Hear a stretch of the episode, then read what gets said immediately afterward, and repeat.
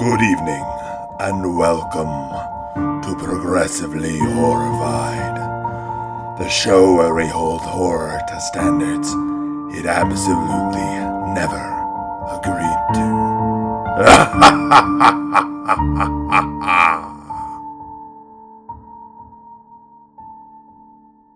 Good evening, and welcome to Progressively Horrified, the podcast where we hold horror to progressive standards it never agreed to. Tonight, we're talking about the 2014 suburban horror thriller It Follows. I'm your host, Jeremy Whitley, and with me tonight, I have a panel of cinephiles and Cenobites. First, my co host and comic book writer, Ben Kahn. Ben, how are you tonight? I'm feeling quite good. Uh, glad to not be dating. this is a good movie to not be dating during. Next up, my frequent collaborator, comics artist, and certified vampire aficionado, Emily Martin. How are you tonight, Emily? I'm doing great and wishing I had my Kindle on a shell. Right? And so is, is that the precursor or the descendant to the three seashells from Demolition Man? I don't want it. We may never know. Uh, and our special the... guest tonight, the author of the comic series Safe Sex and the host of the Why Are People Into That podcast, it's Tina Horn. Tina, how are you tonight? I'm good. Now I'm trying to think of a joke about Demolition Man and Dostoevsky, but I'll I'll get back to you on that. well, while you're thinking on that one, and before we jump into the movie, I understand that you have a Kickstarter coming up right now. Can you tell us a little bit about that? Yeah, I am so happy to. I'm so happy to be here with my fellow Cenobites. Uh, I was just listening to your episode about the Cenobite movie. That's what it's called, right? Um, yeah, I'm pretty sure. Working title. Yeah, totally. Uh, it's like cats, but man, how great would just like Pinhead be in a big, like old school WB, old Hollywood, big musical production theater? Yeah, maybe maybe they should do like Cenobites on Broad on the Great White Way when they when they open up the Great White Way again.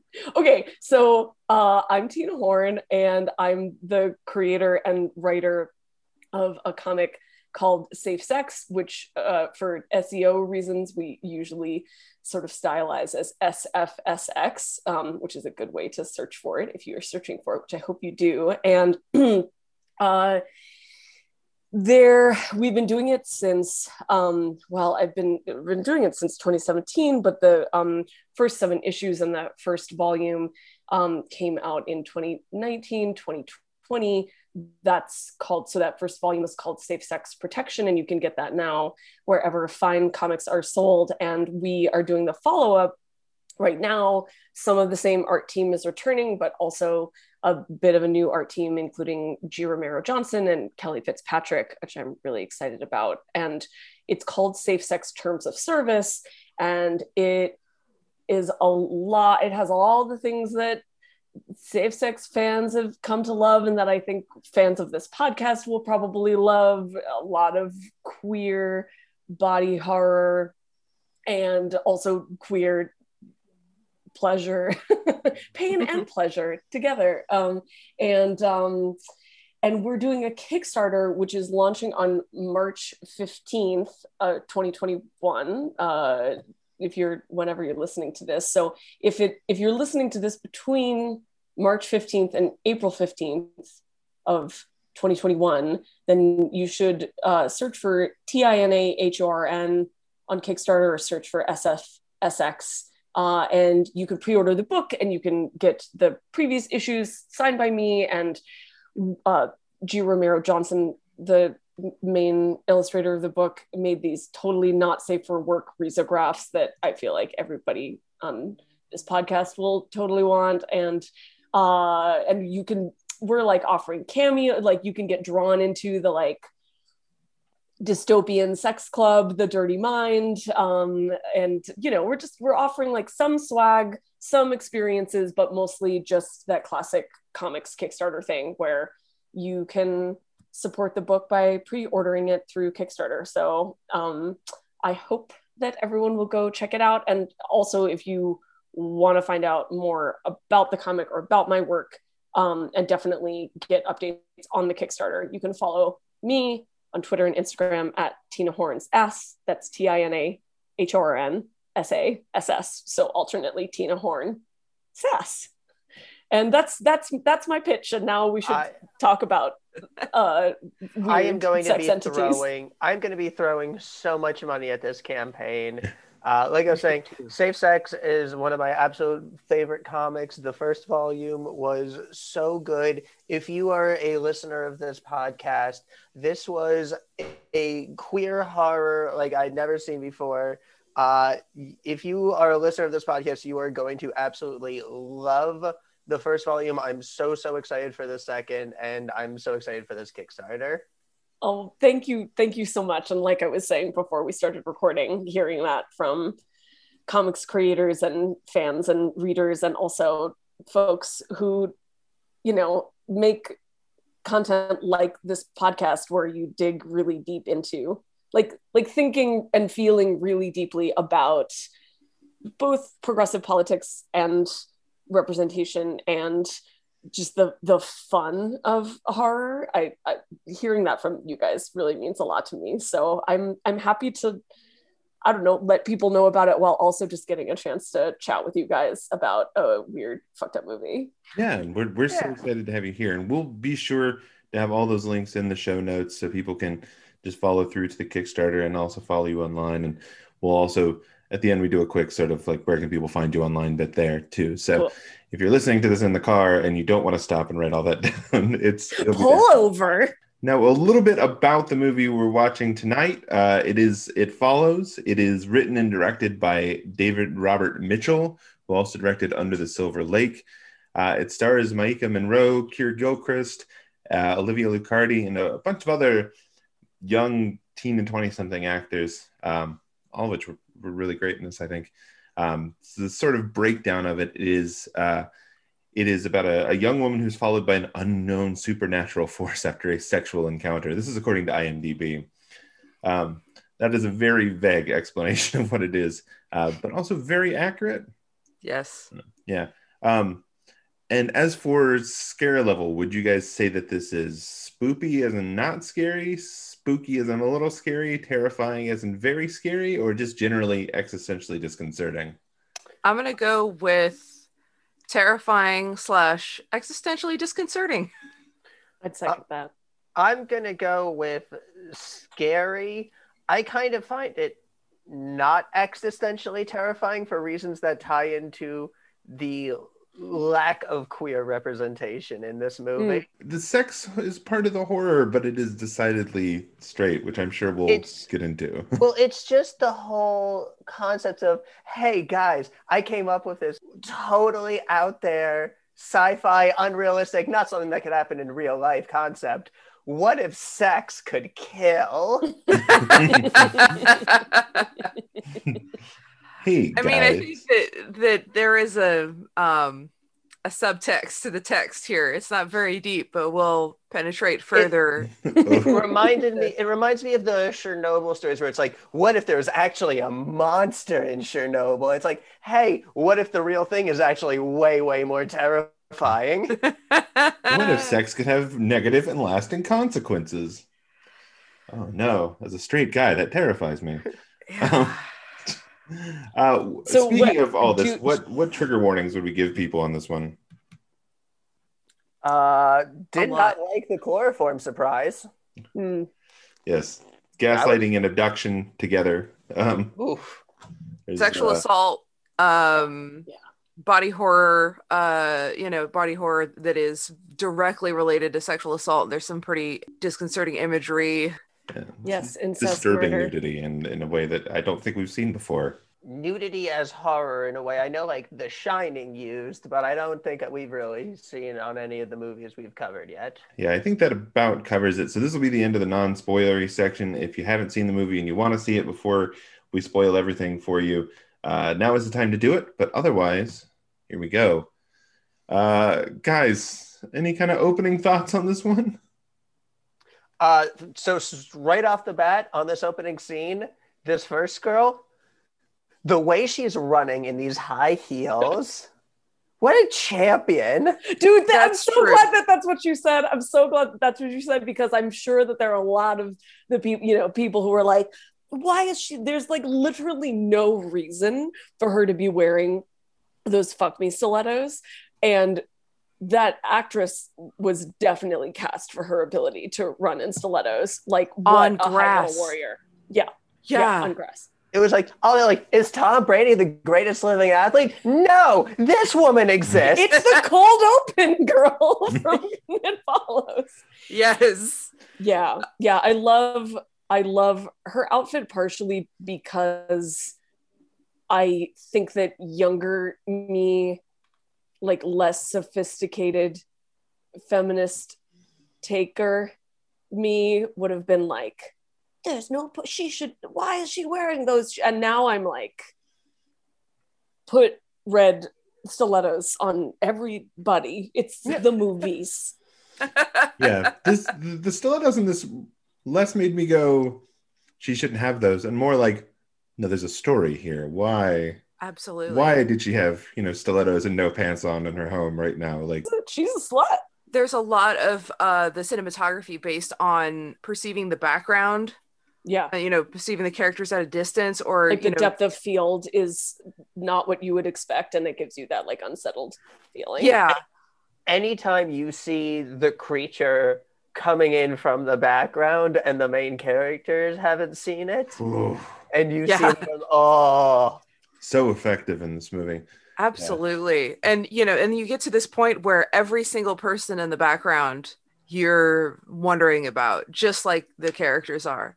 In this first scene, especially, there's an interesting effect where there's a lot of people interacting with the character, but the camera is focused on her. So you hear these voices or you see people that are just off a screen. And it is it is disconcerting. It is, you know, it, it ta- puts you off your guard because you're not sure what you're defo- you're supposed to focus on. What I really appreciated in this first scene was this woman putting her groceries or taking him out of her car.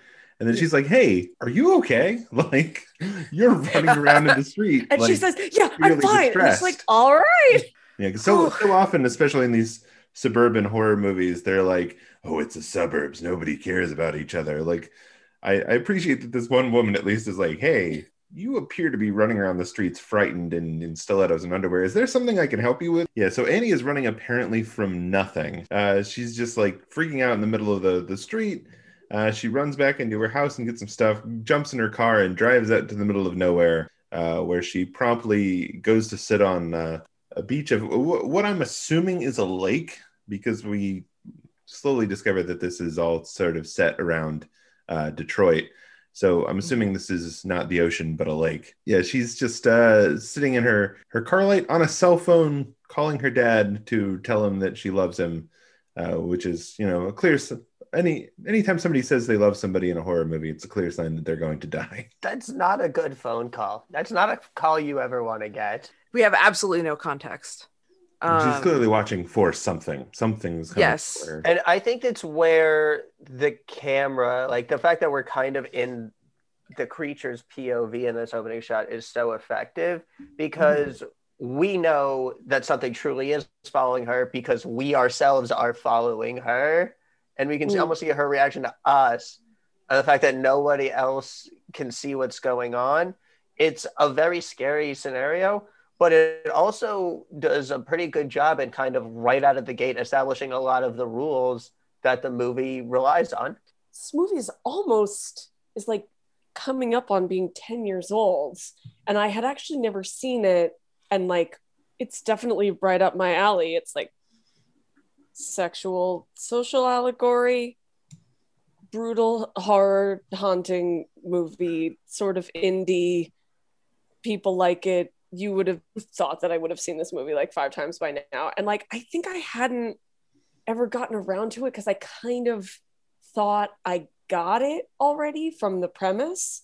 And and then the other day I just decided like what the hell I'm to watch it. And from this cold open I realized what a what a mistake I had made um, and I think you know that this movie is not perfect and I'm sure we'll get into that um but I did really end up enjoying it and I think that like like from this scene and i had never heard anybody talk about that scene and especially what the the like specific very like hannibal the tv show fate that um awaits this what is her name annie this girl Yeah. Annie, yes. um uh yeah like right from this moment i was like oh th- there's the experience of watching this movie is more than just like the wikipedia summary of it. And i uh, i think that's really to its credit. And i ended There- up like enjoy it gave me that feeling that i want from this kind of horror movie of like feeling the tension and feeling really creeped out. And actually like even though i kind of knew what was going to happen more or less. Like i didn't know what was going to happen from like moment to moment and find like found myself being like oh like who is that is that the thing that's following her? Or like oh shit they didn't see it. That's the Mhm. thing you know? Like i kind of had that like fun that fun almost like participatory experience that this movie uh creates. And i think it's like a testament to what you can do when you have like a solid elevator pitch high concept premise but you also understand how to use the medium to tell that story and in this case, Absolutely. It's a Uh, really well directed film. Like the director did a great job, I think. And one thing I think this movie pulls off really well is it pulls off like jump scare, like where the gasps and Yeah. scares without ever actually relying on a jump scare. Yeah, this movie knows how to fuck with depth of field. Like Mm. it's it's almost all shot through that fisheye lens, and like all the time you can see so much stuff going on around them. And it's all so clear that like every time somebody starts walking in what seems like a straight line, you're like, oh no, that's that's the thing. Here It's it a, comes. it's a great curse concept that Mm. makes the characters so stressed, but I do feel like it's a curse that could be defeated or at least managed by a well organized polycule. oh, oh man you you're, you're stealing my bits I should mean- we should we get into, into the polycule now? maybe maybe later when we get into like uh, you know what what actually starts happening to characters because i i've done some i've done some graphing The music is really cool, by the way, in this movie. There's the music is by Disasterpeace, which is also known for their work doing um, video games. They do a soundtrack for Hyper Light Drifter, which is something that I personally go to sleep to a lot. Yeah, Um, even though it's a big fan of Fez, which they did the music for as well. Oh yes, This is- So this is on my like uh, horror soundtracks to write to playlist um yeah, this is a fantastic playlist or This- fantastic soundtrack, and um, yeah, and uh, that the music adds to the uh the the tension a lot because you have a lot of very very regular things happening with very very scary music and uh you know that happens in a lot of horror movies that and the cinematography in this movie makes for a fantastic mashup but yeah when i found out that this movie was the ring but with fucking The cock ring, Emily. The cock, cock ring. ring. Oh, Well- wow. If the, if Brett Ratner had directed this movie, It's a sentence I um, never want to hear finished.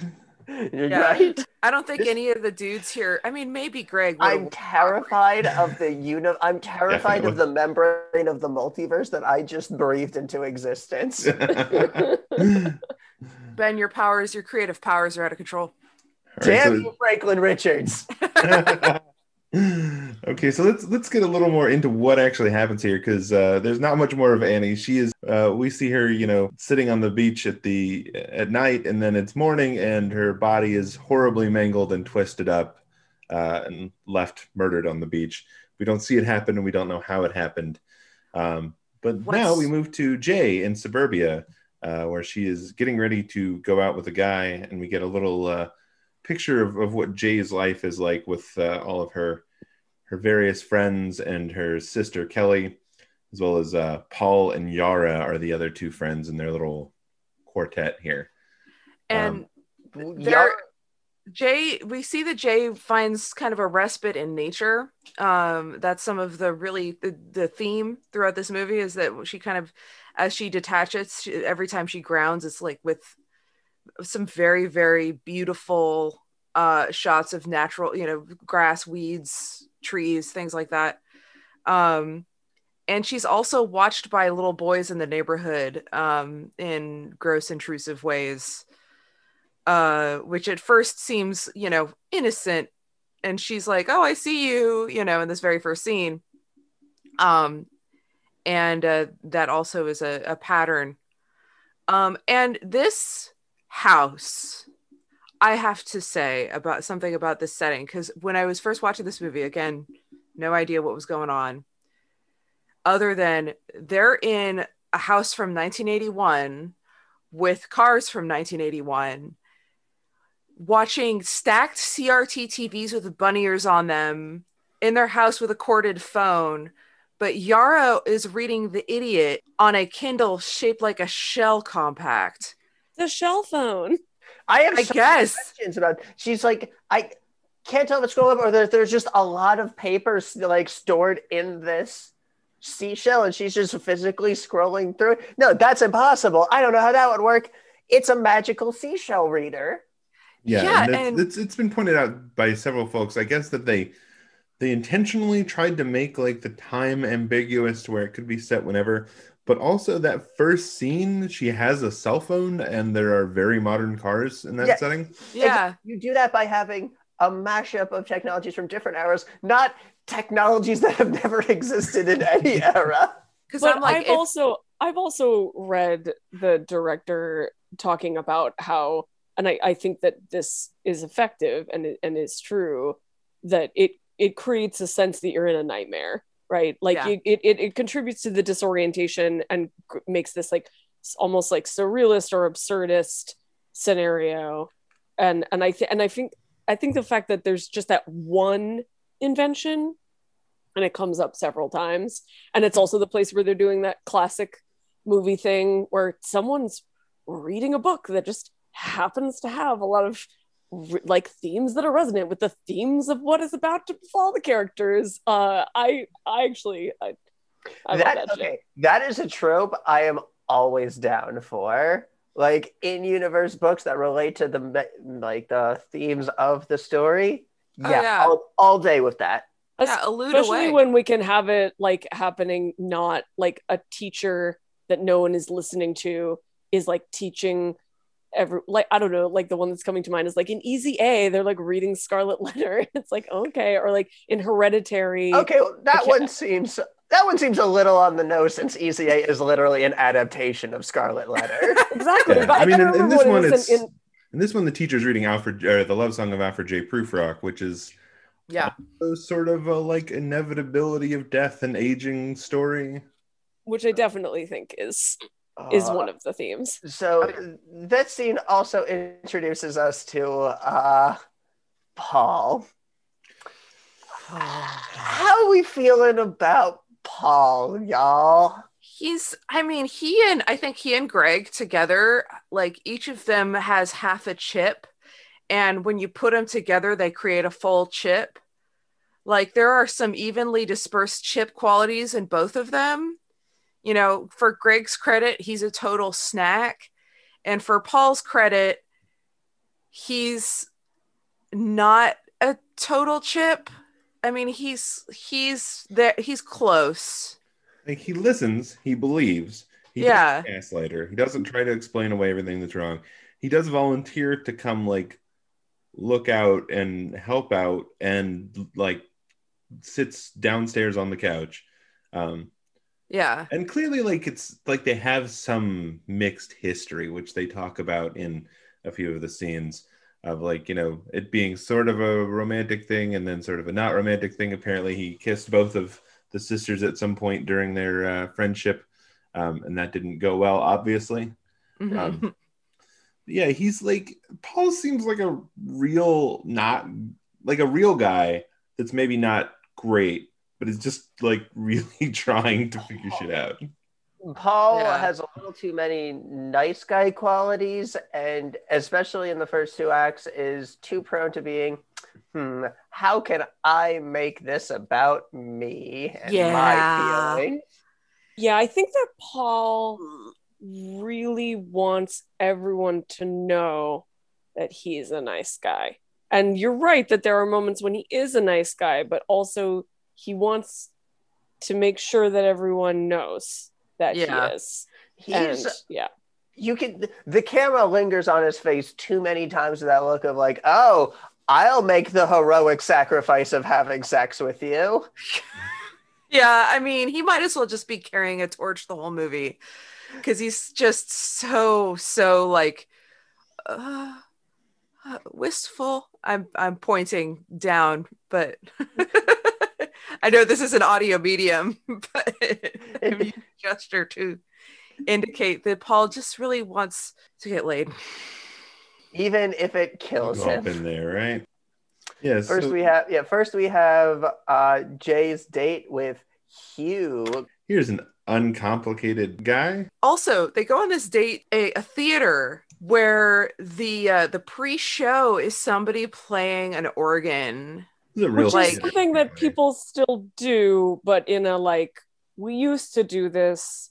And like at the Castro Theater in San Francisco, right we'll still have the guy uh, with the organ like rise up from uh, beneath the stage. It is That- dope if we ever that get to I go like. to movie theaters again. yeah That, I recommend that felt like something that worked well to establish that ambiguous time period. And what is the and the movie they're seeing is Charade, right? The Hitchcock movie. Yeah. They're playing a game when they're in line that uh, apparently she has played a lot called the trade game, where you look around and you find somebody you'd want to trade places with, and the other person has to guess who it is that you chose. And uh, you have an expository uh, discussion about why that'll tell us more about your character. Um, and it's, uh, I don't know, it's, it's a fun bit. He chooses a, a little boy. He guesses what she picks, and Yeah, he, he, guesses that it's the girl in the yellow dress, and there is no girl in the yellow dress. Dun And, uh, dun dun. He's like, "Hey, let's get out of here. Let's uh, let's go do something else." Which, uh, as hurried as he sort of is here, he's surprisingly unhurried for what we later discover. Like this thing does. I'd be like, "All right, I'm leaving. Bye. Meet you at the car." They finish their date by going out to a restaurant, and then she, you know, goes back home, and they, uh, she, we flash to her taking a, a walk. Is it her sister that she's walking with in the next scene? Yeah. And they're just with Kelly. talking about uh, the date and how weird it was. It, it seems like there, there's a lot of talk about the sort of will they, won't they of, of whether she wants to have sex with Hugh and uh, whether whether Hugh is acting weird because he wants to have sex with her and they have not yet had sex. One thing I then- appreciate about that moment is that later she very casually, when a lot of other stuff is going on, mentions having had sex before. So I like that it's not a classic slasher movie thing of like this early moment being like, is she going to have sex for the first time yeah. with this guy? It's like, are they going to have sex with each other for the first time? But it's not like, am I gonna, am I gonna It's- lose my yeah. virginity? Even though Yeah, virginity is a certainly like a virginity. theme. in I mean barely any defense to Hugh because Hugh kind of Hugh is not great or has any real redeeming qualities. But I guess since we just watched Scream, I guess if I'm comparing uh, boyfriends pressuring their partners into sex, I guess he has a more valid reason than Skeet Ulrich, yeah, I suppose. Which isn't be- better than the main villain of Scream. Isn't a great part of Get Hop Get Over, but he Better barely- boyfriend than the one that's actively trying to kill you. He Yeah. barely hops over it. um, we do jump forward very quickly to their next date, uh, and they do have sexy times in the car, and she is lying in the car, wistfully talking about uh, life and uh, reminiscing when he grabs something out of the trunk uh, and then proceeds to put a rag over her face and knock her out. Um, Did she- not like that. Yeah, not a fan of this scene, uh, nor her, Yeah, that's nor her coming to one. in a wheelchair. This is the most, I guess, just existential in that, like, just real life scary, like, not horror movie scary, real life ho- horrors of real life, which it kind of makes it to me, the like, in its own way, one of the scariest parts of the whole film. Yeah, the the theme uh, of the sexual assault imagery um, is really upsetting. Um, effectively used and effective in the context, but um, you know, very upsetting. There's also a really interesting effect here in this scene where uh, the camera for for shots of her, the camera is attached to her wheelchair. So whatever when she shakes, the camera shakes. When she moves, the camera moves with her. It, it, it hits, you know, it rocks with her, and you know, you get a very, very uncomfortable, intimate view of her in that wheelchair. You know, without having it being literally her perspective, but also being one with her perspective as she is she is forced to be stationary and later she the, the the movie's very very specifically has her tell the cops that the sex was consensual.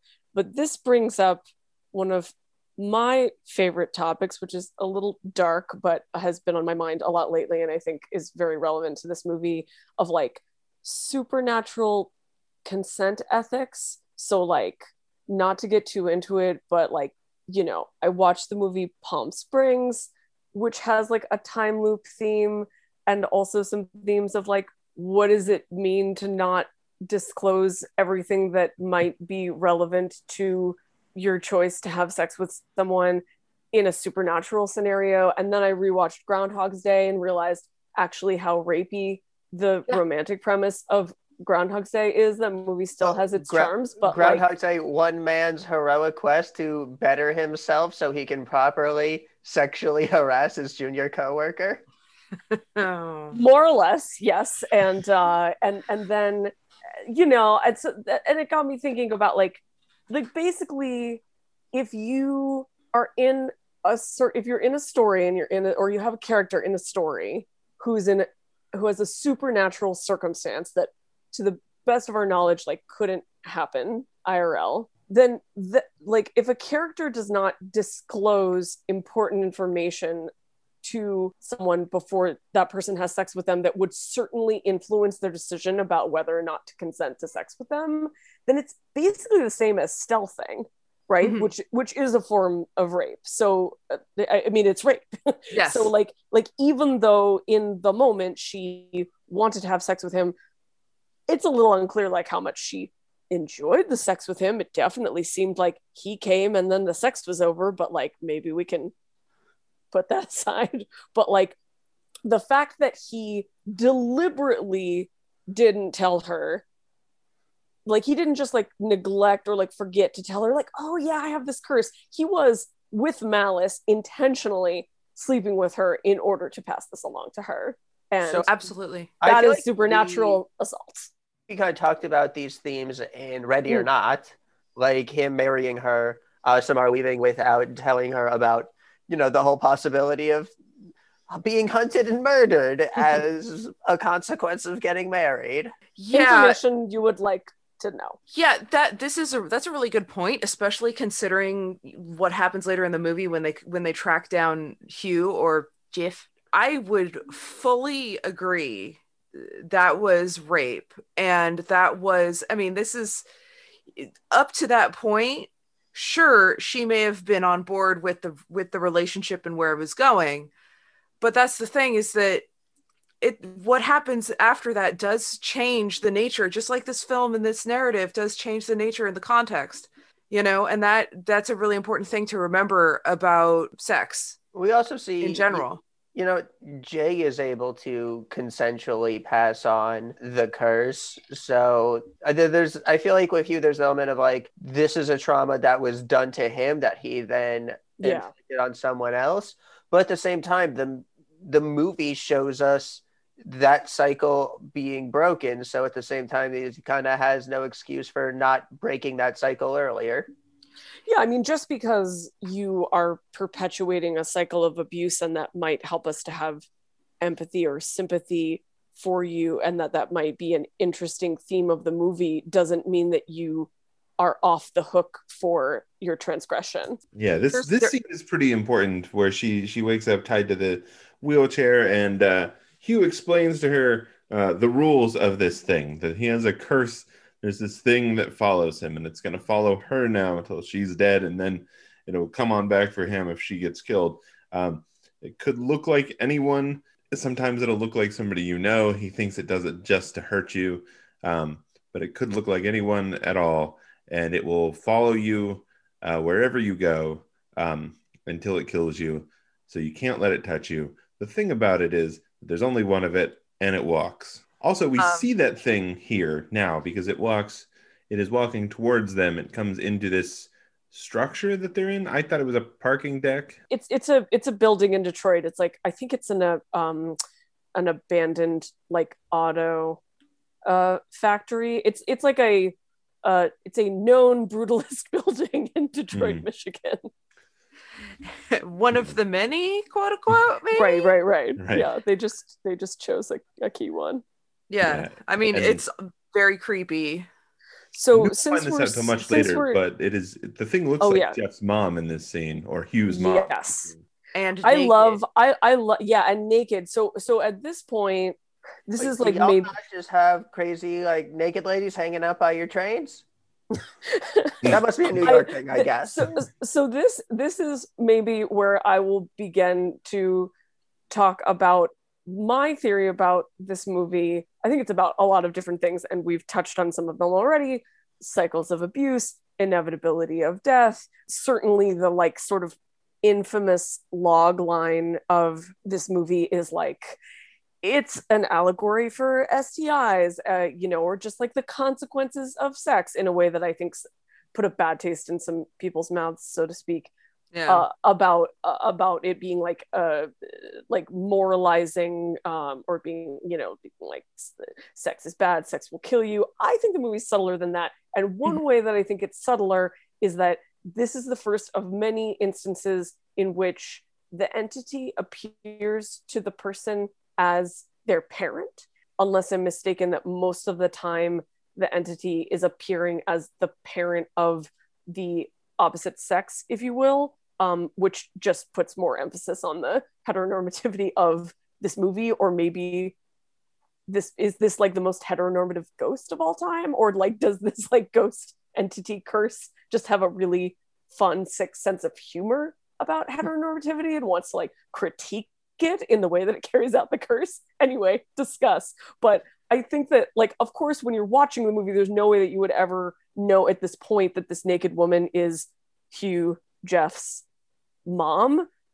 There's plenty of reasons for him to be freaked out when he sees it. And maybe at this point, he also, I mean, he's literally just explained to us that sometimes it appears to you in as the in the form of someone that you know just to fuck with you and the idea that it would appear to him in this moment as his mom uh, be- because another thing that he that that we that we learn is that the person who the at least the last person to pass on the curse can also still see the entity. So in this moment they're both seeing it. Presumably they're seeing the same thing. And so sh- like the entity is appearing in the form of his mom kind of like as a guilt trip as like i see what you're doing. I see Mhm. that you fucked your sweet girlfriend that you like stealth entity raped and chloroformed and tied up and are like psychologically torturing your sweet girlfriend. So i'm gonna appear as your mom. And of course like the parents being naked just adds to the like psychological terror of you know i mean i think that most people would be upset not only seeing their parent as an evil entity out to kill them or their sweet girlfriend uh but also just being naked is like for a lot of people extra like sexually upsetting yeah. This movie loves going for like the incest right at the moment of the kill. Like it's got all sorts of different guises, but it always goes to incest like right at the end. I mean, if we're gonna give the entity some credit Yeah. for having a sick, cruel, demonic sense of humor, like appearing in this moment, or and in as as Ben was alluding to, like in like later moments, uh, like as like you know the the naked parent it it, it you kind of got it it knows what it's doing. It knows how to fuck with people. And So, it fucks yeah. with us too as so in terms of the, how this movie feels about sex this was something that our writer director uh, mitchell actually had something to say uh, and i quote from the wikipedia article. He said that while jamie opens herself up to danger through sex. The only way in which she can free herself from that danger is also through sex. Like but love and sex are two ways in which we can at least temporarily push death away.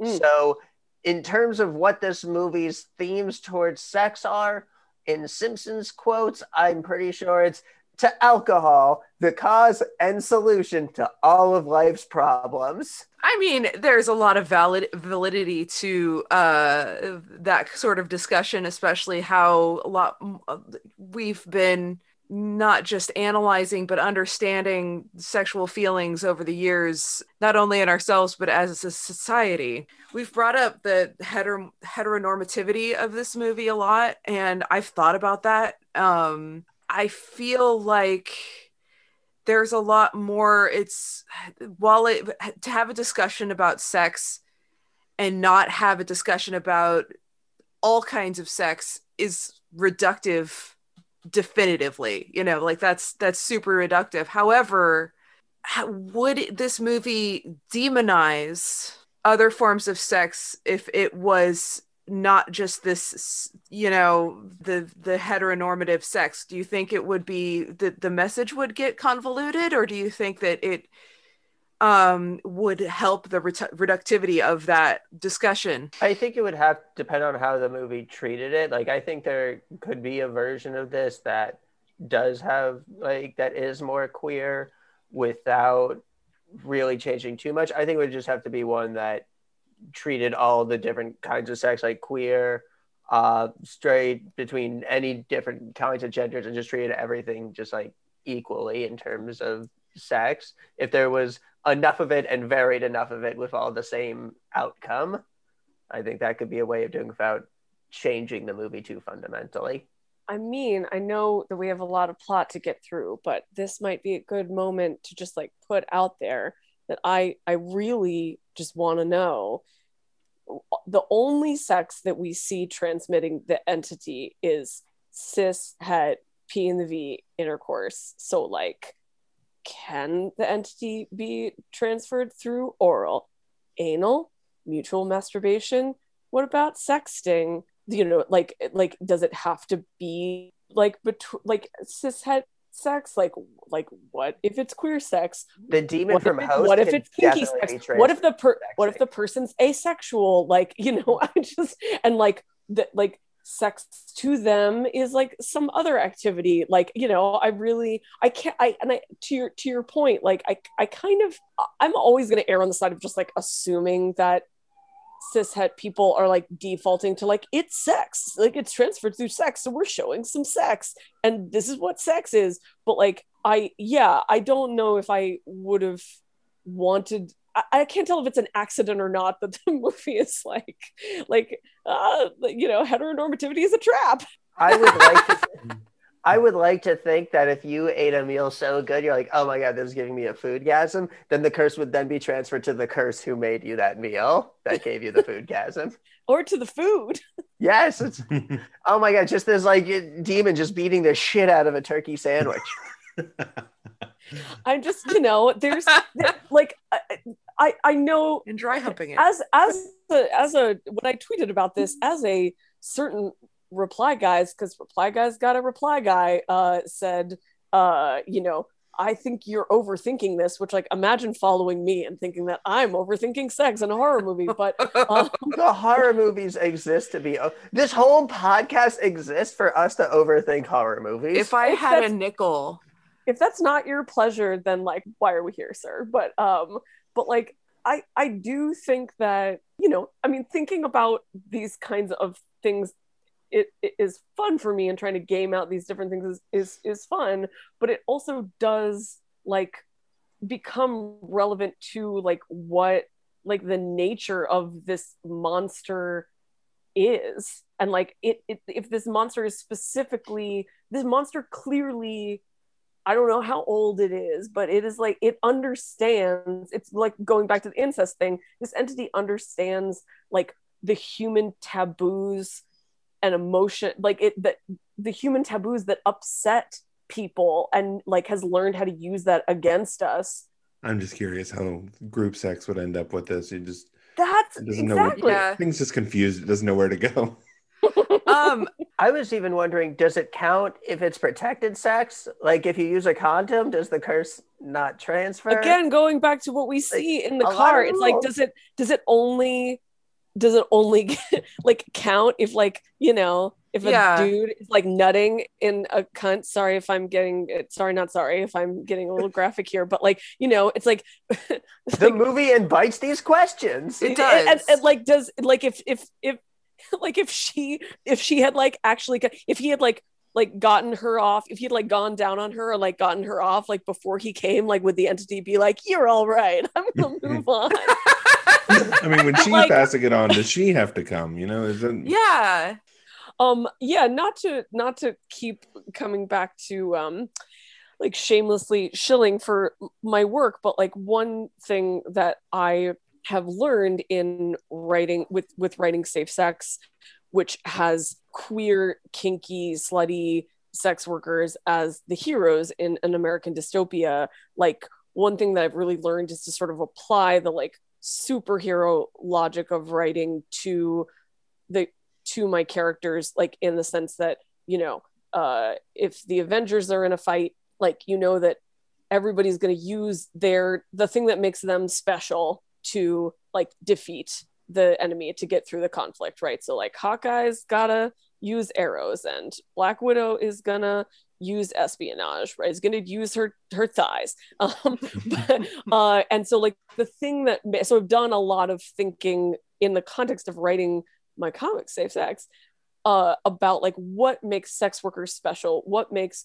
queer special what makes slut special like what do we know that our antagonists wouldn't and like how can we use like essentially like how can we use our like queer pervert imaginations against our enemies? And so like that goes back to this like polycule joke of like maybe part of the reason that like this this like curse continues to perpetuate in the way that it does is that like nobody is saying like wait a minute like how could we like how can we like figure uh, like if any of these people you know and it makes sense they're kids they they Yeah. they've never it makes sense within the the the world that is built here that these kids like wouldn't have that experience and that imagination and like know how to like try to you know and we'll get to the climax of how they try to fight it but they're not actually trying to like fight fire with fire and like fight the sex monster You with sex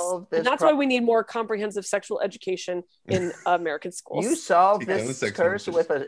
Here's what you do: you get together a seven-person polycule and an ace friend. You trade off, so like one person gets chased by the creature, like one day a week. You have sex every night, like with someone else. You pass it on. You keep your ace friend around to be like, "Hey, you see that person?" I'm like, "No, I don't see that person. That's definitely the monster. Let's get the fuck out of here." You, you you also spread out your commute and your workplace so it can't walk and keep up keep up with you. yeah, Uh, and you know you get poly people together everybody's got their google calendar synced so you that's that's like the polyamory superpower is being Yeah. like yeah listen one day like join our polycule one day a week you're going to get chased by this very upsetting entity but all the other days of the week you're going to have the hottest sex possible with all these people who are super badass and very organized Yeah. so we haven't we, we haven't even gotten to, to the part where our protagonist is uh, trying to figure it out but we've solved this entity yeah. yeah. All right, problem solved. come Alright. for us come for And us we- entity We didn't even have to get dropped off hogtied in front of our house by this shitty boyfriend. God. It's maybe the most upsetting part of this entire movie. yeah that part Oh yeah, boy. yeah. Yeah. Dropping her With- off in the street, still still tied up, is with uh, her sister on the porch playing old maid with Yara and Paul. And they're, you know, just having the most normal of normal times in normal town. Also, Um, Old Maid is an Yeah. interesting choice for this scene. Mm, This Yeah. is literally Mm, I it's it's literally the only game the the only card game I know where there's no winner, but there's just a loser, and they lose because they get stuck with the thing. oh shit. Yeah.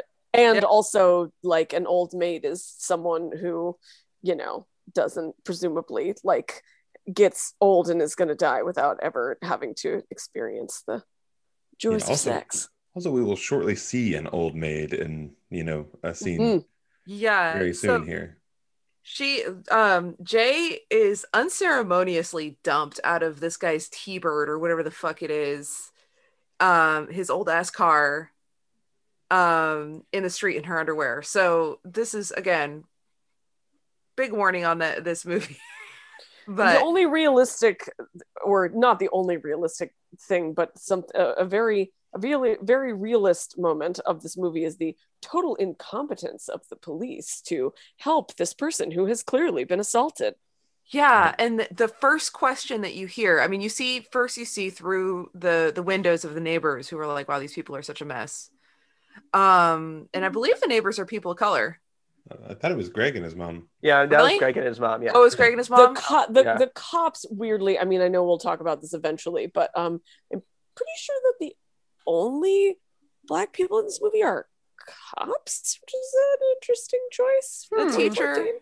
the teachers, Oh, that's right. the teacher's black, and then there's a, I mean, there's background, but not like a lot of speaking roles. Yeah, yeah. But um, yeah, the the the cop, the first question from the cop, the first we see of the cop, is him off screen asking her, "Was it consensual?" Yeah. which is like that's a big big impact to the soul when you hear Yeah. that and you're like oof here we go. Um and they do they do perform a rape kit it looks like. Um and because she she's in the hospital and everything and just sort of uh dissociated. Um again all very upsetting stuff. Yeah. um but yeah she says it was consensual but you know the, yeah we we talked about that. Yeah, yeah. there's Yeah. a lot more to unpack There's consensual-ish. So the drugging and abduction was not consensual. Yeah, like Yeah, what's that true. cop's reaction? Is like, all right, I guess we'll just have to bust him for the chloroform and kidnapping. yeah i you know i think that there's something very important to say about you know if you're dragged anywhere in your underwear whether you had sex or not Yeah. i think that counts as a, a sexual assault i'm just saying Yeah. doesn't matter whether anything before that again bef- as, as i said doesn't matter if anything before that was consensual so you know Yeah, but and also like remember in this moment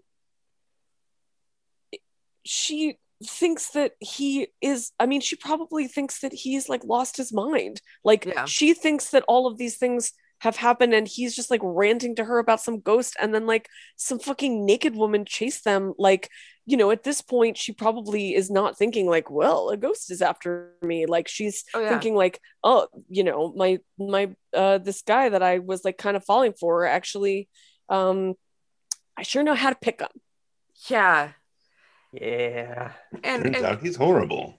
yeah Yeah. And- Um.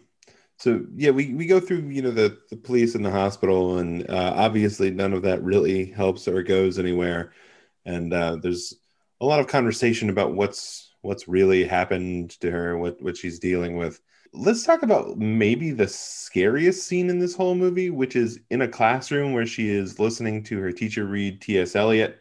Uh, scary enough as it is, yeah, her teacher is reading, you know, the love song of uh, Prufrock, and uh, she is looking out the window, and there is in the quad of her, I guess, community college campus, there is uh, just an old lady in a hospital gown just walking and looking straight toward her, and it's incredibly creepy. She gets up, she gets up and leaves, and the teacher calls after her, which strikes me as uh, something somebody would write in a movie if they'd never been to college, uh, because no Yeah, teacher no college professor gives a fuck. yeah, Like, they're like, like, well. I guess they're going to a job or the bathroom or something. They're a fucking grown adult. I'm gonna continue teaching. Yeah, they do an incredible job of illustrating some of the other rules of this uh, this creature in this scene, which is, you know, she's running away from it and it is slowly creeping along behind her, and she turns around to see it, and she says something to it, and there are two other girls in the hallway that uh, respond to her, but do not acknowledge at all that there is an old lady in a hospital gown walking through the middle of the hallway.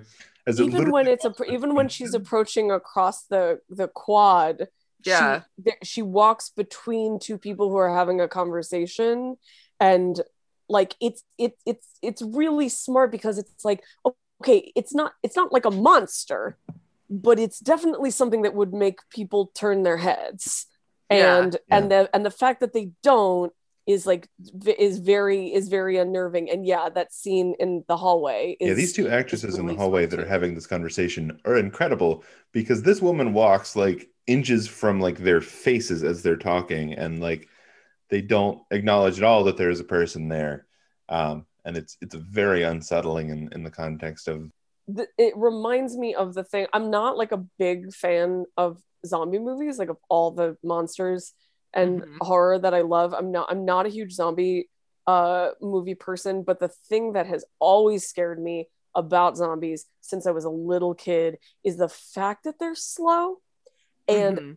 and like the fact like it to, there's it's scarier than like a super fast predator because it's like you can run and you can hide but they're just never they're relentless they're never going to stop and you can also because you can watch them coming i mean going back to the tension of this movie like Mhm.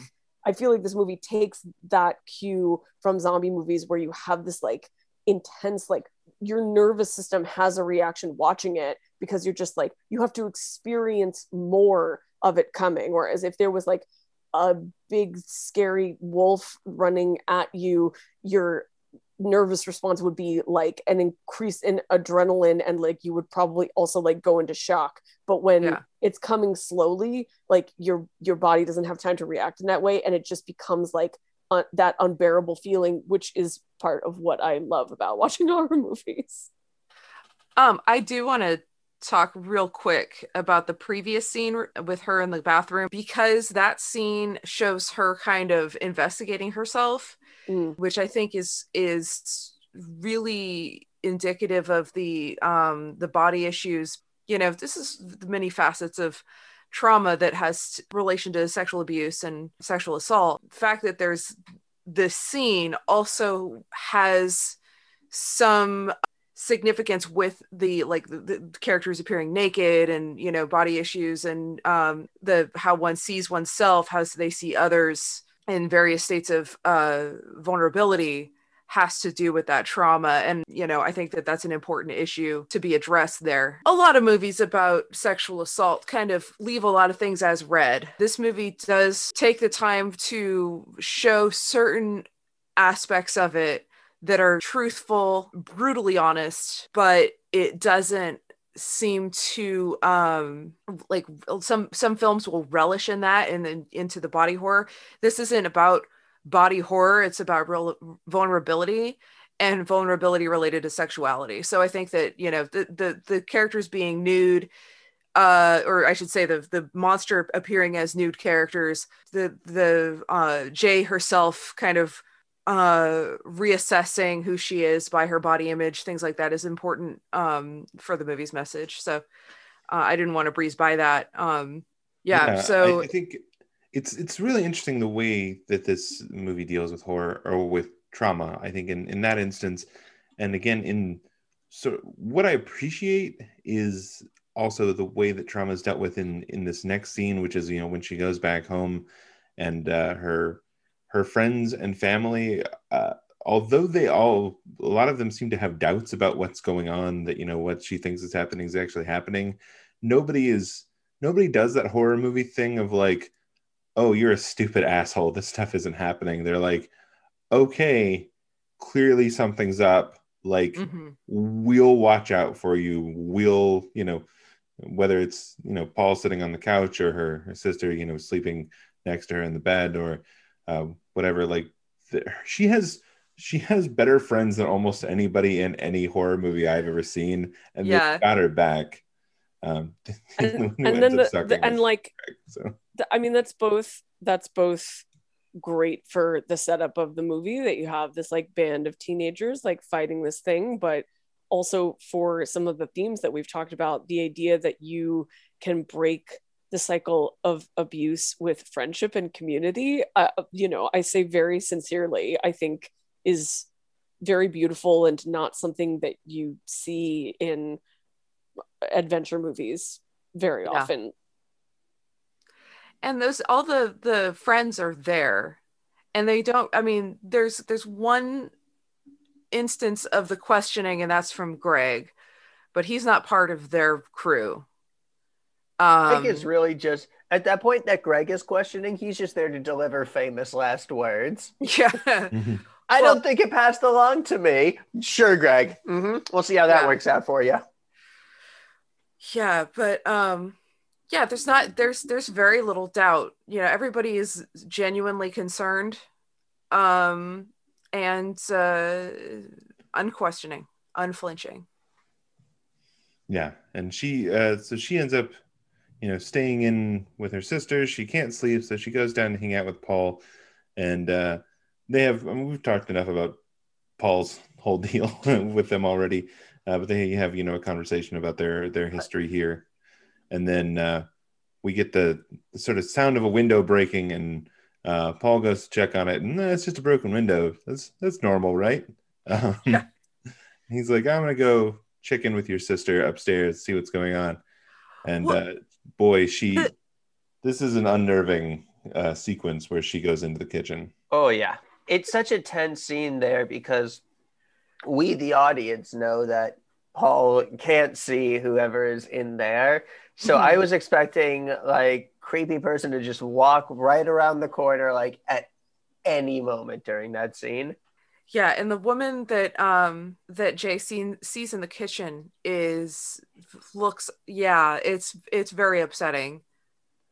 Yeah, she's Um, sort of, of half roughly undressed. She is is actively peeing. It looks like in the scene. Um, You sure is. she- It's she's, very um, unpleasant. Yeah. Um, she looks like she's been through some shit. Yeah, her hands are tied behind her back too. Yeah. Yeah. Ugh. And Yeah. uh, she- of course, JC Uh, that bad vibes all around. makes a makes a beeline upstairs, um, and you know blocks the door and hides in there with uh, with Kelly and Paul, and then Paul grabs the broom because you know that. Get him with the broom, Paul. That'll help. Paul is Paul is king of useless weapons, as we'll see later on. He, he he tried gold star. you know, uh, and of course, stupid Yara, for whatever reason, is still hanging out outside the room and wants to come in. And they open the door to let Yara in, and uh, that is when the very tall version of the Oh, I face- do not like it. So tall, so scary. the the way that the lighting is shot in this scene, where he just sort of like emerges suddenly from Oh. the darkness behind her and has to This like was bend down to get through the door. It's masterful. Oh man, yeah, it's Amazing. very creepy. Uh, and Jay and Jay gets the fuck out of there. She's, she runs out and grabs her bike and starts uh, pedaling to the fucking playground. They all sort of track her down, and Greg has seen her pedal off into the night in her uh, pajamas and is is interested to see what's going on there as well. Um, so he he tracks them down and uh, demands to know what's going on. Greg is very hot to me. Um, and apparently he is uh, also meant to be hot to other people, I think, in this film. But he, yeah, Greg is a great fuck boy. oh, my yeah. god, He's There's- that like Mm. you know, he's not relationship material, but yeah, you hit it and quit it. Yeah, he's young, dumb, and full of cum. he sure is. Attention must be paid to that middle one because he comes in and he's like, "What did he really do to you?" Does not cast Greg in a great light. There's that Uh, moment where that he just line. storms off. There's like, "Are you just fucking leaving?" He's like, "No, I'm getting the car." Not a great Um, communicator, that Greg. Uh, But he is, Greg, um, not great at communicating. You know, if he has a fatal flaw, if there's anything that is truly his downfall, it might be poor communication. Greg, thankfully, is is game though. He's going to go get the car. He is. Uh, they're going to go on a quest to find Hugh, the shitty boyfriend. They go to the address of of uh, the house where Hugh was staying. Um, I love Which- this house. It's such a classic, creepy mystery house. Yeah, I'm pretty Yeah, sure this is the same house that uh, the girl was in in Final Destination 2 when they find her. The- yeah, this is definitely a rundown, decrepit, um, very, very ideal scene for a horror movie house, Oh, yeah, complete that- with the bottles and cans. Just Well, that reminds me that they're in in the scene with Jay and Paul on the couch. They like giggle about how they found porn magazines in the woods, which is like certainly relevant to the idea of like sexual coming of age. Also, very relevant to this, like, what year is this? Because that is now like the classic thing that like people of like around my like Gen X millennial generation straddler like, we remember when you would find porno magazines in the woods. Kids these days don't remember, you know. And then when they go, I'm of course just gonna find the porn in every movie. Um, that's my uh mutant ability. And uh, um, uh in uh Hugh Jeff's like hideaway house, he also he has like a mattress on the floor with porno mags where like presumably he's like Used tissues all masturbating to prevent himself Yeah. from like passing the curse along to someone else. Also, we have not talked about masturbation. What happens when you spill your seed? What does the entity do then? The entity just Just like shit on that shames you. It just it just waggles its fingers. It's like It sings every sperm is sacred from Monty Python. it just Mhm. looks at you, judges. It does. It can't go closer, but it can't go further. So you just have to keep going. I think that's that's another way we can defeat the beast. Through jerking is- off. Yeah. Should I say beat the beast? Solo play, self love, Yeah. self care. Self care saves the day again. Yeah. Just like just go at it and be like, mm. what are you doing in That's there, what- son? that's what I'm I do. keeping the beast at bay. God. I've beaten the curse, mom. I'm gonna call it that now. Yeah, I'm beat the curse. I'm just gonna take a quick beat the curse break. I'm gonna go in my make head. sure it no longer follows if you catch my drift. Yeah, Greg. Greg has uh, porno magazines and used uh, tissues and uh, unlabeled uh, bottles of medicine, uh, presumably to help him sleep or keep him awake when he needs to. Because uh, yeah, he's been he's been doing this shit on his own. It would seem. Um, oh yeah, can it get you when you're sleeping? I don't think that that is ever answered. Yeah, I I mean- mean, I mean, he has. They have the bottles and cans up. I'm gonna say yes, but only if you're having a wet dream. Mm. Hmm. You have to be. It it works by horny Freddy Krueger rules. It can still get you, but only in a fuck dream. It can smell you. um, yeah, and, and in one of these porno magazines, they find a uh, picture that uh, Jeff has kept of Jeff and some girl, and it is uh, somebody is wearing a Letterman jacket in it, and so they decide to go check out the high school that this Letterman jacket is from. Uh, Wait, is isn't the girl Annie? Or at some point, don't we see a picture of him I with Annie? I wasn't Really? sure if that was Annie or not. I couldn't tell. I, thought it yeah, might I have yeah, I couldn't w- tell for sure. Yeah, I wondered. I had wondered if, um, yeah. Anyway, we can we can come back to the the logistics of following the trail of. Which Uh, again, that's a hell of a backstory for Hugh. If he's like, okay, well, didn't tell Annie any of this deal, and she didn't last very long. I better do a whole like tutorial section for the next time I try this. Let me Yeah, get a 'cause he- wheelchair and some rope. Yep, because he, he I'm gonna have a whole planning session now. So he contracted Hugh slash Jeff contracted the entity during a one night stand. Well, he tells us this in the next in the next scene, but not so not to jump ahead. But so we don't know if we've ever seen the woman who gave it to him. We also don't know if the woman who gave it to him was like pulling a Hugh on Hugh, um, but not telling him. Which brings me to the question that if you and this will come up again later so to speak Mhm. if you give this is this is what is like very clever about this movie because if you could just fuck somebody and pass it on that would be that would be one thing and you could have a lot of fun plot machination, fun with that. But I think that the the extra cruel element of if it then kills the person that you passed it to, it comes back for you.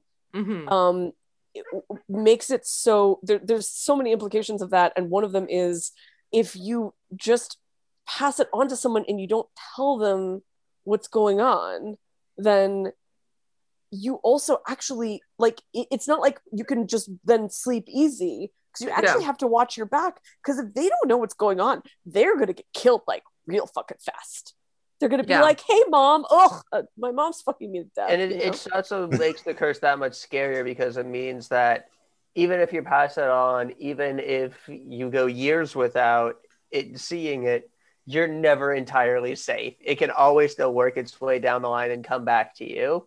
exactly which Yeah. is a pretty potent allegory Which is why, again, the benefit of the organized polycule, you keep, you know exactly where the curse is. You keep it controlled within the self-contained loop. so agree I mean, there is also the uh the issue with obligatory sex that is sex as obligation. Hmm. And that is an issue that I think also is part of the the complex problem that these characters are having with sex. That you know, is it about something I give or is it about something that I'm trying to get rid of? Harkening back to the uh, you know the old stigma of being a virgin. Right. You know you you're can't like be a chewed up piece of gum. Yeah. And then now it's it's not something that you share with somebody. Because that's the thing too is that you know paul is whole is carrying this torch for jay this whole time. What a bitter victory. You know he's he's like had eyes for her for x amount of years likely. And it is also a great reason for her to be like no an extra no to you dude because this is not about love. This is not about being intimate with you and knowing you in this way. You know this is not about sharing myself with you. This is sharing a curse with you. And this is just me trying to get rid of it you know that's why greg is so ideal because you know he's a set it and forget it kind of guy um This and is the rare curse that actually it's like, someone get me a fuck boy. yeah well then then then yeah and he's all he's all too happy and his i mean My the fact kingdom that for a fuck boy. it's they're like not in short supply though um Yeah. but but, but uh Not for long.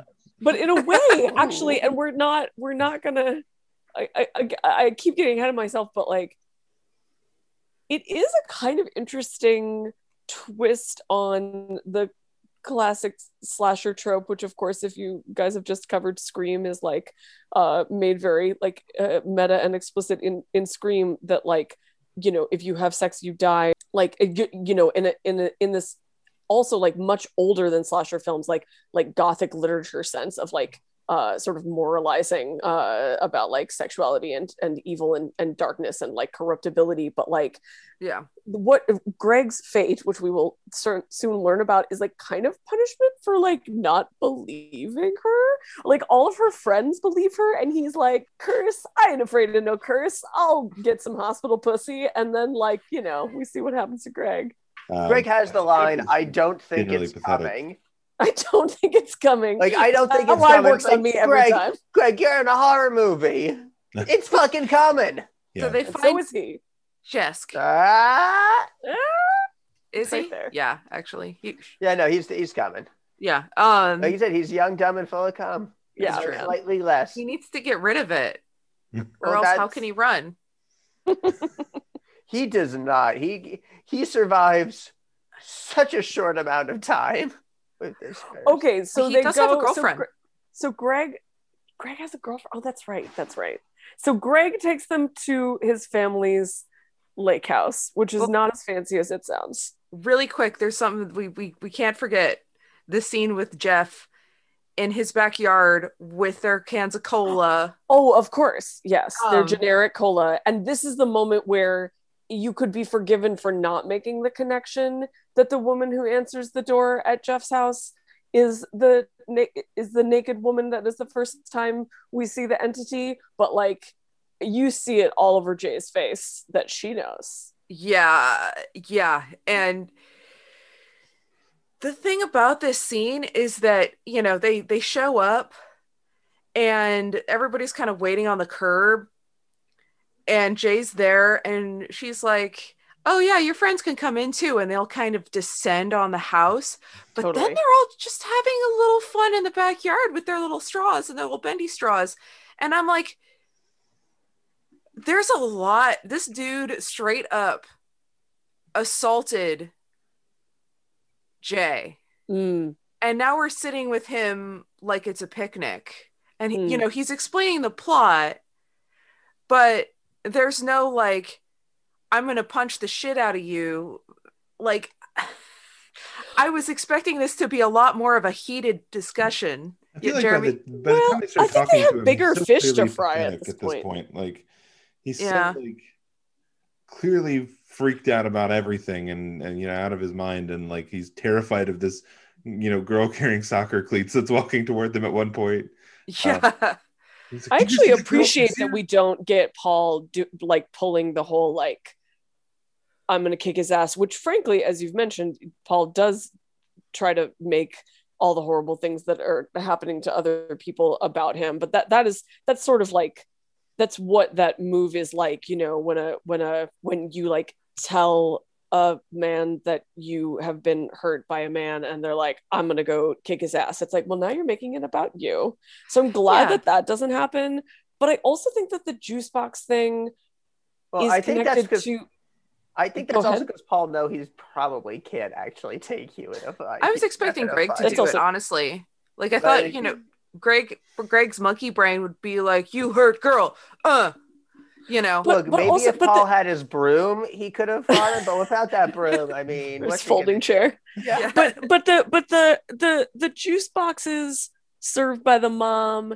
and the the fact that she runs to the playground um just emphasize the fact that they're like on the precipice of adulthood but they're still kind of kids and there's not a lot of adults around all the adults are sort of like Oh, yeah. like in, in the background but not in a way like sometimes that really annoys me the like uh not a girl not yet a woman uh, of it all with all due respect to Britney like uh like sometimes that annoys me when it's like oh my god like they're still children but they're having sex and that like that the anxiety about that that you see a lot I- in movies is if like while simultaneously like don't care how old- sexualizing fairly Yeah. legal people I don't care how old I get. If someone gives me a juice box, I'm t- drinking that juice box. i mean that's fine totally but i think it's like consistent with the, the with the themes of of the movie of like you know the Yeah. fact that you see the entity as as old people uh you know or elderly people so much Jeff is trying to excuse himself, I guess, or he's just Mm. trying to to explain himself, excuse himself. Let's not beat around the bush, so to speak. But um he says, you know, it should be easy for her. She's a girl. right right So thus saying that, you know, he thought that it he wasn't doing really anything wrong because she's a pretty girl and she can just have anybody. And so she could just, you know, all she has to do is have sex with anybody, choose somebody and sleep with them. It's no big deal. So uh, he, Jeff, uh, eventually is like, "Hey, you know, it, it's it's gonna come for you. It's gonna keep walking, but like if you get some distance, you can at least you know have some time to chill. So maybe go on a vacation." Uh, so uh, that's what i did in my to- creepy house yeah, Greg volunteers take them up to masturbation house Yeah, his family's place in the country, um, and they put up the you know alarm cans in the house, and they uh, actually get some sleep. And uh, Greg goes out and gets his his family's pistol that I guess they keep loaded in the garage or in the shed out there. Um, teaches Jay how to shoot some, um, and then they uh, they go hang out at the beach. And uh, boy, this is a wrong? this is a really this is a really well done creepy scene where like you know you, uh, Greg is off peeing in the bushes and Jay is sitting with like her back to Yara who is walking towards her from from the woods and then uh, as it does a reverse angle and Yara floats into the scene from the other side um, you know on her on her little uh, inflatable um, Hmm. so it's it's uh you got two Yaras suddenly, and then Jay's hair suddenly does a number where it just gets pulled up into the air, and she's getting yanked around. And uh, Paul comes to the rescue with his very flimsy folding chair, and immediately gets thrown twenty feet away by, by whatever Yeah. the thing is. I have to say, I have a nitpick for this moment, which is that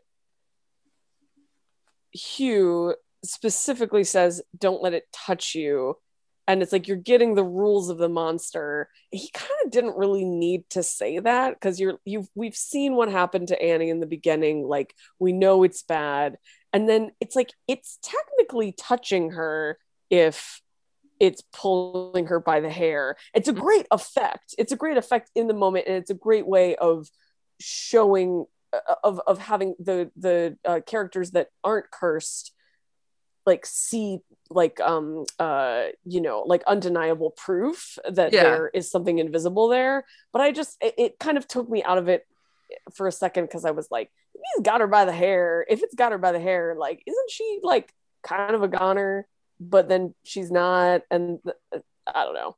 That bothered me. Yeah, So it's, it's a little scene- unclear because we also we do see with Annie that she has been just like bent into a pretzel shape, and it's it's it's unclear whether this thing is a real torture monster at this point or you know what uh, what its Later, yeah. what its modus later operandi doesn't do torture. But what bothers me in this scene is the creature reacts to paul hitting it with a folding chair and i Mm. kind of like it as just i didn't really like that it acknowledged the existence of something else except its target i like the idea of it just being this so singular thing that it just like is so beyond even acknowledging the existence of anything else but on the other hand I really enjoyed seeing Paul get the shit slapped out of him and he goes "Fine, 20 feet. Yeah, it acknowledges. yeah Paul it's, more it's a very anyone in this effective action scene I, I feel like this creature i mean i don't know like it, it- the fact that the fact that it acknowledges other th- other things and the whole idea of don't let it touch you i think that that's you know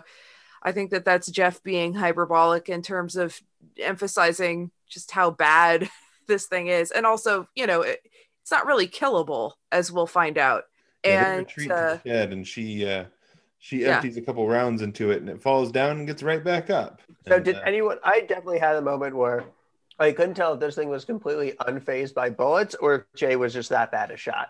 And it turns out Jay is just missing like all of these shots. finally lands I mean, one, and the thing uh, the thing goes down like a ton of bricks, and then gets immediately right back up. And they lock the they lock it out, and then it starts like banging on and busting the door open. uh, Which this is where Greg really earns his stripes as a fuckboy, which is he runs up and he's like, "What the fuck you guys break the door for?" It's like clearly you're in a fucking horror movie, and there's a thing that's been chasing you guys. Something is going on. I mean, he was he's sort of skeptical this whole time. He wants to help, but there's there is definitely he is telegraphing that like, "Oh, I'll help you, baby," kind of he um starts being a chip fuck boy here and never Yeah. stops. the uh the, the the creature is Yara and then it is one of the kids that watches For a brief second, Okay. it's the really tall thing again. Oh yeah, uh, yeah, yeah. It's, you can see it through the window, and then uh, Oh, I do not like tall. Do not Yeah, like kicks- the tall man. it kicks the hole in the thing, and then uh, the tall guy can't get through the hole, so it has to turn into a creepy little kid to crawl through the hole. Yeah, so Jay decides she's she's gonna fuck off out of there, runs out of the shed, uh, runs back to the car. We see the thing pursuing her. This time it's in Annie's shape, and she uh, jumps in the car and tries to haul ass out of there, stealing Greg's car. Ends up uh, crashing it into a cornfield, um, and then waking up in the hospital, which is is maybe the most terrifying part of this movie, which is like you wake up and you're like, oh, where am I? How long have I been out? Where is the thing? What's going on now?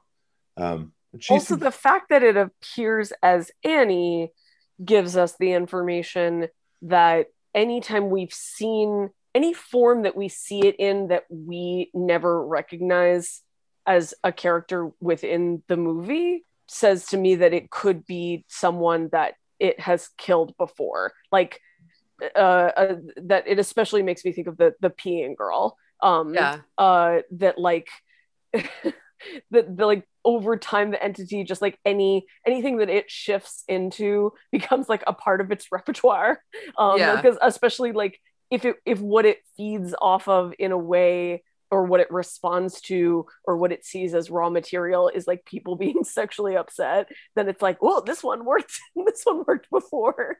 Um i i kind of i as as uh upsetting and disturbing as it is i i like i like the idea. It, it makes it so that even when we don't recognize the forms that it takes there's a history to the form. It's not just like some like even like the creepy tall guy it's like uh wh- who was that creepy tall guy like presumably someone Yeah. that was Yeah. relevant to someone like along this lineage Yeah, and this is you know in the hospital here is where she finally makes the decision to uh, sleep with Greg and pass this along. They have what I'm sure is just wonderful hospital bed sex because I can't imagine anything worse than having sex in a hospital bed. Um, yeah. do you okay now let's talk about the ethics of this greg has established that he doesn't believe that the supernatural element of this is really happening right hmm Well, I mean, he's doubtful. Yeah. I don't think he's and he fully didn't convinced. see, and he didn't see what happened by the shore yeah. so He was too busy rocking one. so so do we how do we feel about jay deciding to sleep with him in that moment? Do you think that she's just like i'm tired of running and fighting. I want to pass it along. I don't want to be alone you know? Or do you think that she's what, what do you guys think about her her choice to do that in that I- do you think that she believes in it and really thinks that she is doing to greg what hugh did to her? I think. No, I I Go think she's not. I don't think she thinks she's doing what to Hugh. I mean, very importantly, she's not chloroforming him and then throwing him out of a speeding car. Like right his- presu- she's she's been transparent with she's given him all yeah. the information and He has been like do you the- still want to fuck I- me and he's like i do Uh, yeah, I think it's her wanting to get rid of it, trying to get rest, and him being like, "Well, I'm not sure if it's real or not, but I'll roll that dice to get laid." Yeah, I, I fully agree. but as a strategy again and i understand that it's a curse and it's good for the engine of the blood but like as a strategy passing it along to someone who is not going to put a lot of effort into actively evading it just means that it's gonna come back for her uh, soon like sooner rather than later I think I'd say the thinks- weakness in the plan is the next door neighbor because sh- the creature kills him, and then he's like, "Well, now you're right there. I guess we're back to plan A." Well, I I do think that she thinks that um that Greg believes her, and she's also just like I'm sick of this shit. Greg, I don't know, I don't love you as much as I love my friends. You know, I I hope that was her pickup line. Greg, I don't love you. Let's have sex. Well, she I- does. She does tell Worked on me. later, like, "Oh, it wasn't a big deal because we'd had sex before." So, yeah Greg, yeah again i appreciate that yeah for sure so like yeah the the the fact that um she chooses greg i think is very very uh it's significant and in that it is her choice um and she thinks she i guess assumes also i think there's a little bit of the same sort of logic there because she knows that Fre- greg is a fuck boy so um, oh she thinks that he's just gonna immediately pass it along to somebody else yeah that or she's like well he's gonna have options so you know or that he's gonna see this thing sl- like slowly pursuing him at some point and be like, "Huh, she was right about that. She told Yeah. me, and now there it is."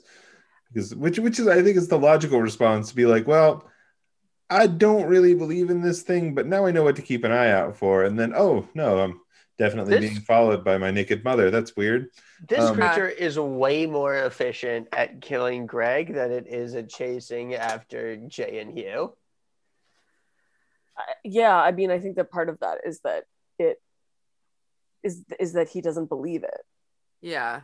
Well, he also d- probably doesn't see it, you know, and there's probably ways that if you don't see that going on, you could probably accidentally, especially if you're moving around a lot, you can accidentally serendipitously avoid it for a certain amount of time. That's for a totally moment, I thought he had, it creepy yeah. Um, and for a moment, it's I, I thought that he actually had passed it along to his girlfriend or something like that. But no, this is not that movie. Thankfully. Oh. Yeah, well, thankfully, because Or you know, maybe he did, and that's why he thought it wouldn't come for him because she was having her own fucking horror movie. It follows for a few days, and then eventually she got got, and then it came back to his house. um, Yeah. and maybe she didn't come, so it didn't work. this is what I'm saying. Like, if it just, you know, if you just like get a few pumps in, you know, and uh, is it is the creature going to be like that wasn't sex? Dry humping, bumping, I and grinding. need to know- Yeah, matter? I need to know what this creature. I'm telling you, man, about frottage. Does anal count? Drop on sex. Like, what if you know if somebody like, can you defeat this creature with a Hitachi? This is what I want to know. I think anything could be defeated with a Hitachi. Just use the Hitachi and then put it on Look, an airplane. They and call it a magic wand for a reason. I'm telling you. there you go. He goes through a few days. He doesn't think he's being followed. He hasn't seen a thing. So uh, he goes and sleeps apparently very soundly in his house. And Jay, on the other hand, cannot sleep and is looking out the window watching Greg's house when she sees Greg, who was already asleep, walk up to his house and throw a brick through the window and then climb in uh, methodically. Um, There's like something. Just- cre- there's something creepy about that scene. Like, not only obviously as it slowly dawns on you along with Jay that you're seeing the entity and and not Greg, and that Greg is doomed. Um, but that th- there's something about the like corporeality of it in that scene where it just like kind of walks up to the house and it it moves it moves like Greg and it it's it, I think I feel like that's a very deliberate like performer like director decision. Like they didn't have when you see it walking, you're not like, well, that looks like Greg, but it's walking like a zombie, right? It like Yeah. m- the way that it uses the the way that it breaks the window so and the and crawls in like looks that's just like how a fuckboy crawls through a window. That's what I'm saying. window to me that illustrates a, a problem i have with a little bit earlier in the movie is the alarm cans because who the fuck is sleeping through the smashed window and then getting woken up by the lightly rustling metal cans Yeah, I mean that it feels more like uh symbolic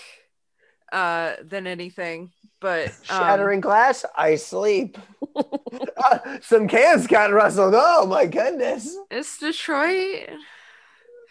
Um but yeah, the the way that the creature moves is is like a person is very human but with intent.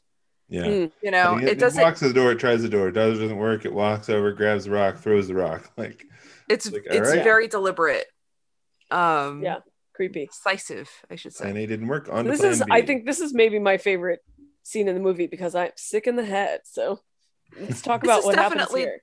The most upsetting, I think. naked mom Yeah, murder so Jay, time.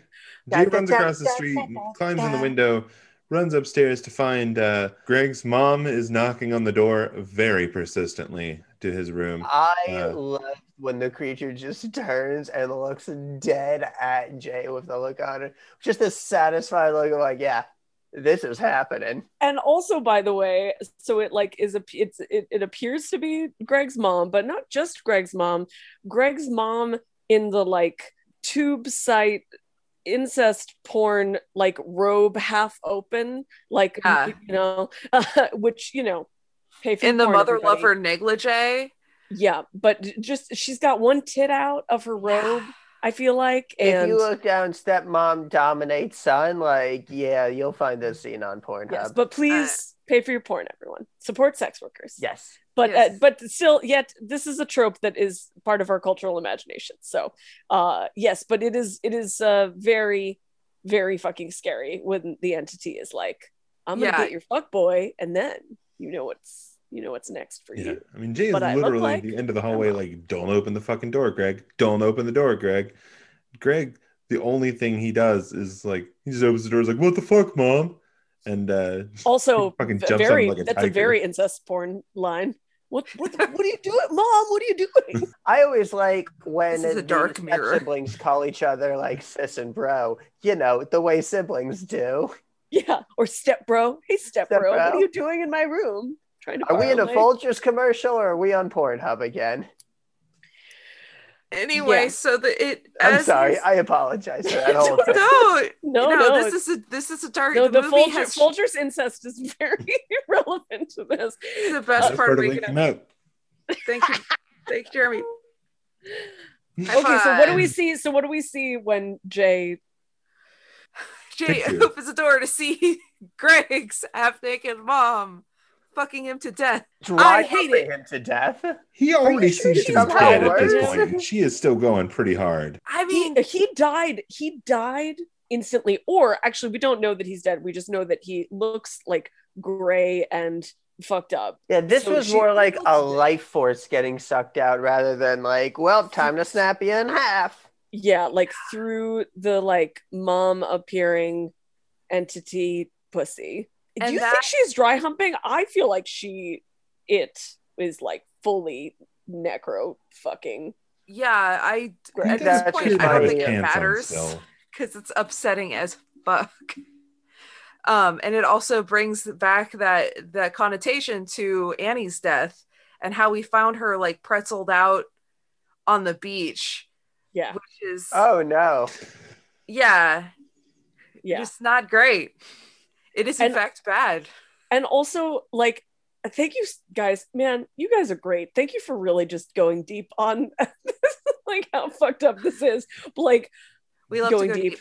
go deep. Yes thank you. Oh i picked i set it up. You knock it down.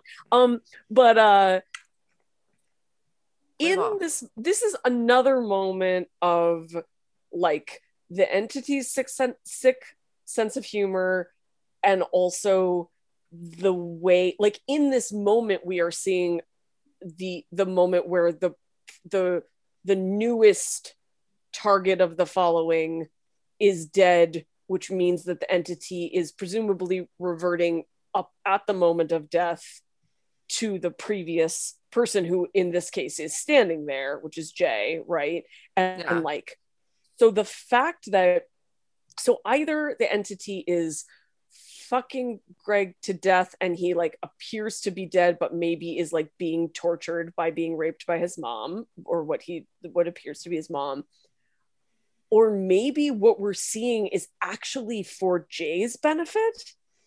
Like maybe he is dead and like what the reason that the entity is like continuing to like hump away is because it knows that she is watching Yeah, well, and there's that also um brings up the question that is this creature doing this to fuck with them or are they summoning these images sort of out from this creature based on what they are they fear or what makes them the the most uncomfortable you I know think that they're I, think I mean, that it's they're very intertwined uncomfortable. though. Success. yes that's Mission accomplished, creature. Way to go. Yeah I mean, I think that that's part of. I mean, that's the thing is like, if if this entity can appear as things to dis- deliberately to disturb them, then presumably it has access to what would disturb them, and the more time it spends following them and watching them, the more material it has, or maybe it has access to their inner life. Or It's- maybe it's just about doing it, fucked up mean- things and they're they're perceiving their puny minds are like i can't look at this horrible monster so i'll just think of the Which- next best thing which is Really, it makes sense, but honestly, so unnecessary, creature. Just be the creepy tall guy. He's so tall. It's terrifying. Well, that's that's the thing though is that oh so many times does this creature appear as a sex crime victim to Jay, who Yeah. was a sex crime victim.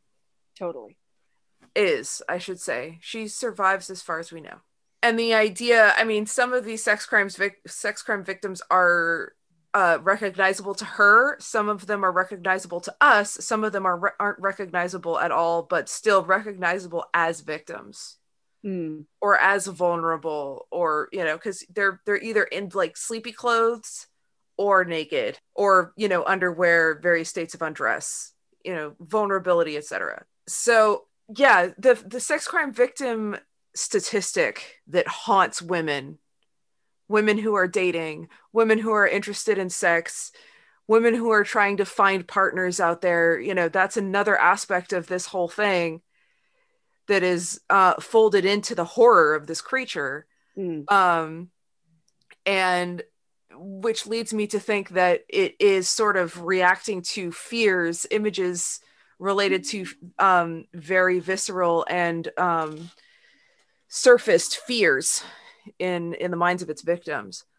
Um, or just like in in society, man. I mean, I Yeah. do, I do, and this is maybe my interpretation, but like I kind of like, you know, like oh, is a word that I use um lightly here, but like I like the idea of it of it being aware of what is fucked up about sex in our society and culture. And that Yeah. it doesn't even need to get specific with things that have happened to these people. It's like generally assault generally incest generally someone peeing themselves generally like you know naked old people. And i i say that respectfully like that you know that's something that is upsetting to people and it knows that Well, the people that show up naked are generally parents. You know, the old woman, I don't know what her uh, relationship to Jay was, but she was just in sort of a, a bedclothes nighty. You know, it was it was very but yeah but or, or like yeah but the fact that she's like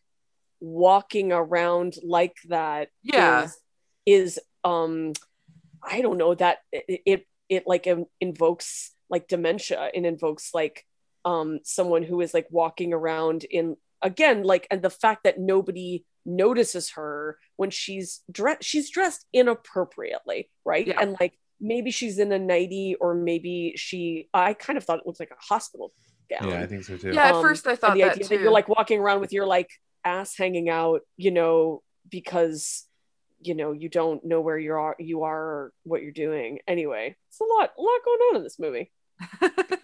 Indeed. Yeah, so speaking of a lot going on, uh, Jay runs out of the house, takes off in the car, decides to go sleep on the hood in the middle of the back roads. It's um, it's an interesting place to sleep in a car. I, I would assume you just sleep in the car, but she decides to fall asleep on the hood instead. When she wakes up, she hears uh, water sounds and other sounds, and goes down to the water and sees some guys out on a boat. And decides to go out, go swimming out towards the boat. And that is the end of that scene. Yeah. And the next the- thing we see after she like she takes off her clothes, I mean not all of her clothes, but she takes off her clothes to like a swimsuit full you know, like a one piece swimsuit, which is another thing uh, I want to point out about this movie because they don't they don't put her in a bikini, which Mm, um you know it's a it's a small thing, but it is Yeah. definitely significant. mm. um but she's she's sort of in a one piece swimsuit kind of outfit and then gets into the water and then we see the next thing we see is the the pool that she spends so much of her time in busted up Yeah.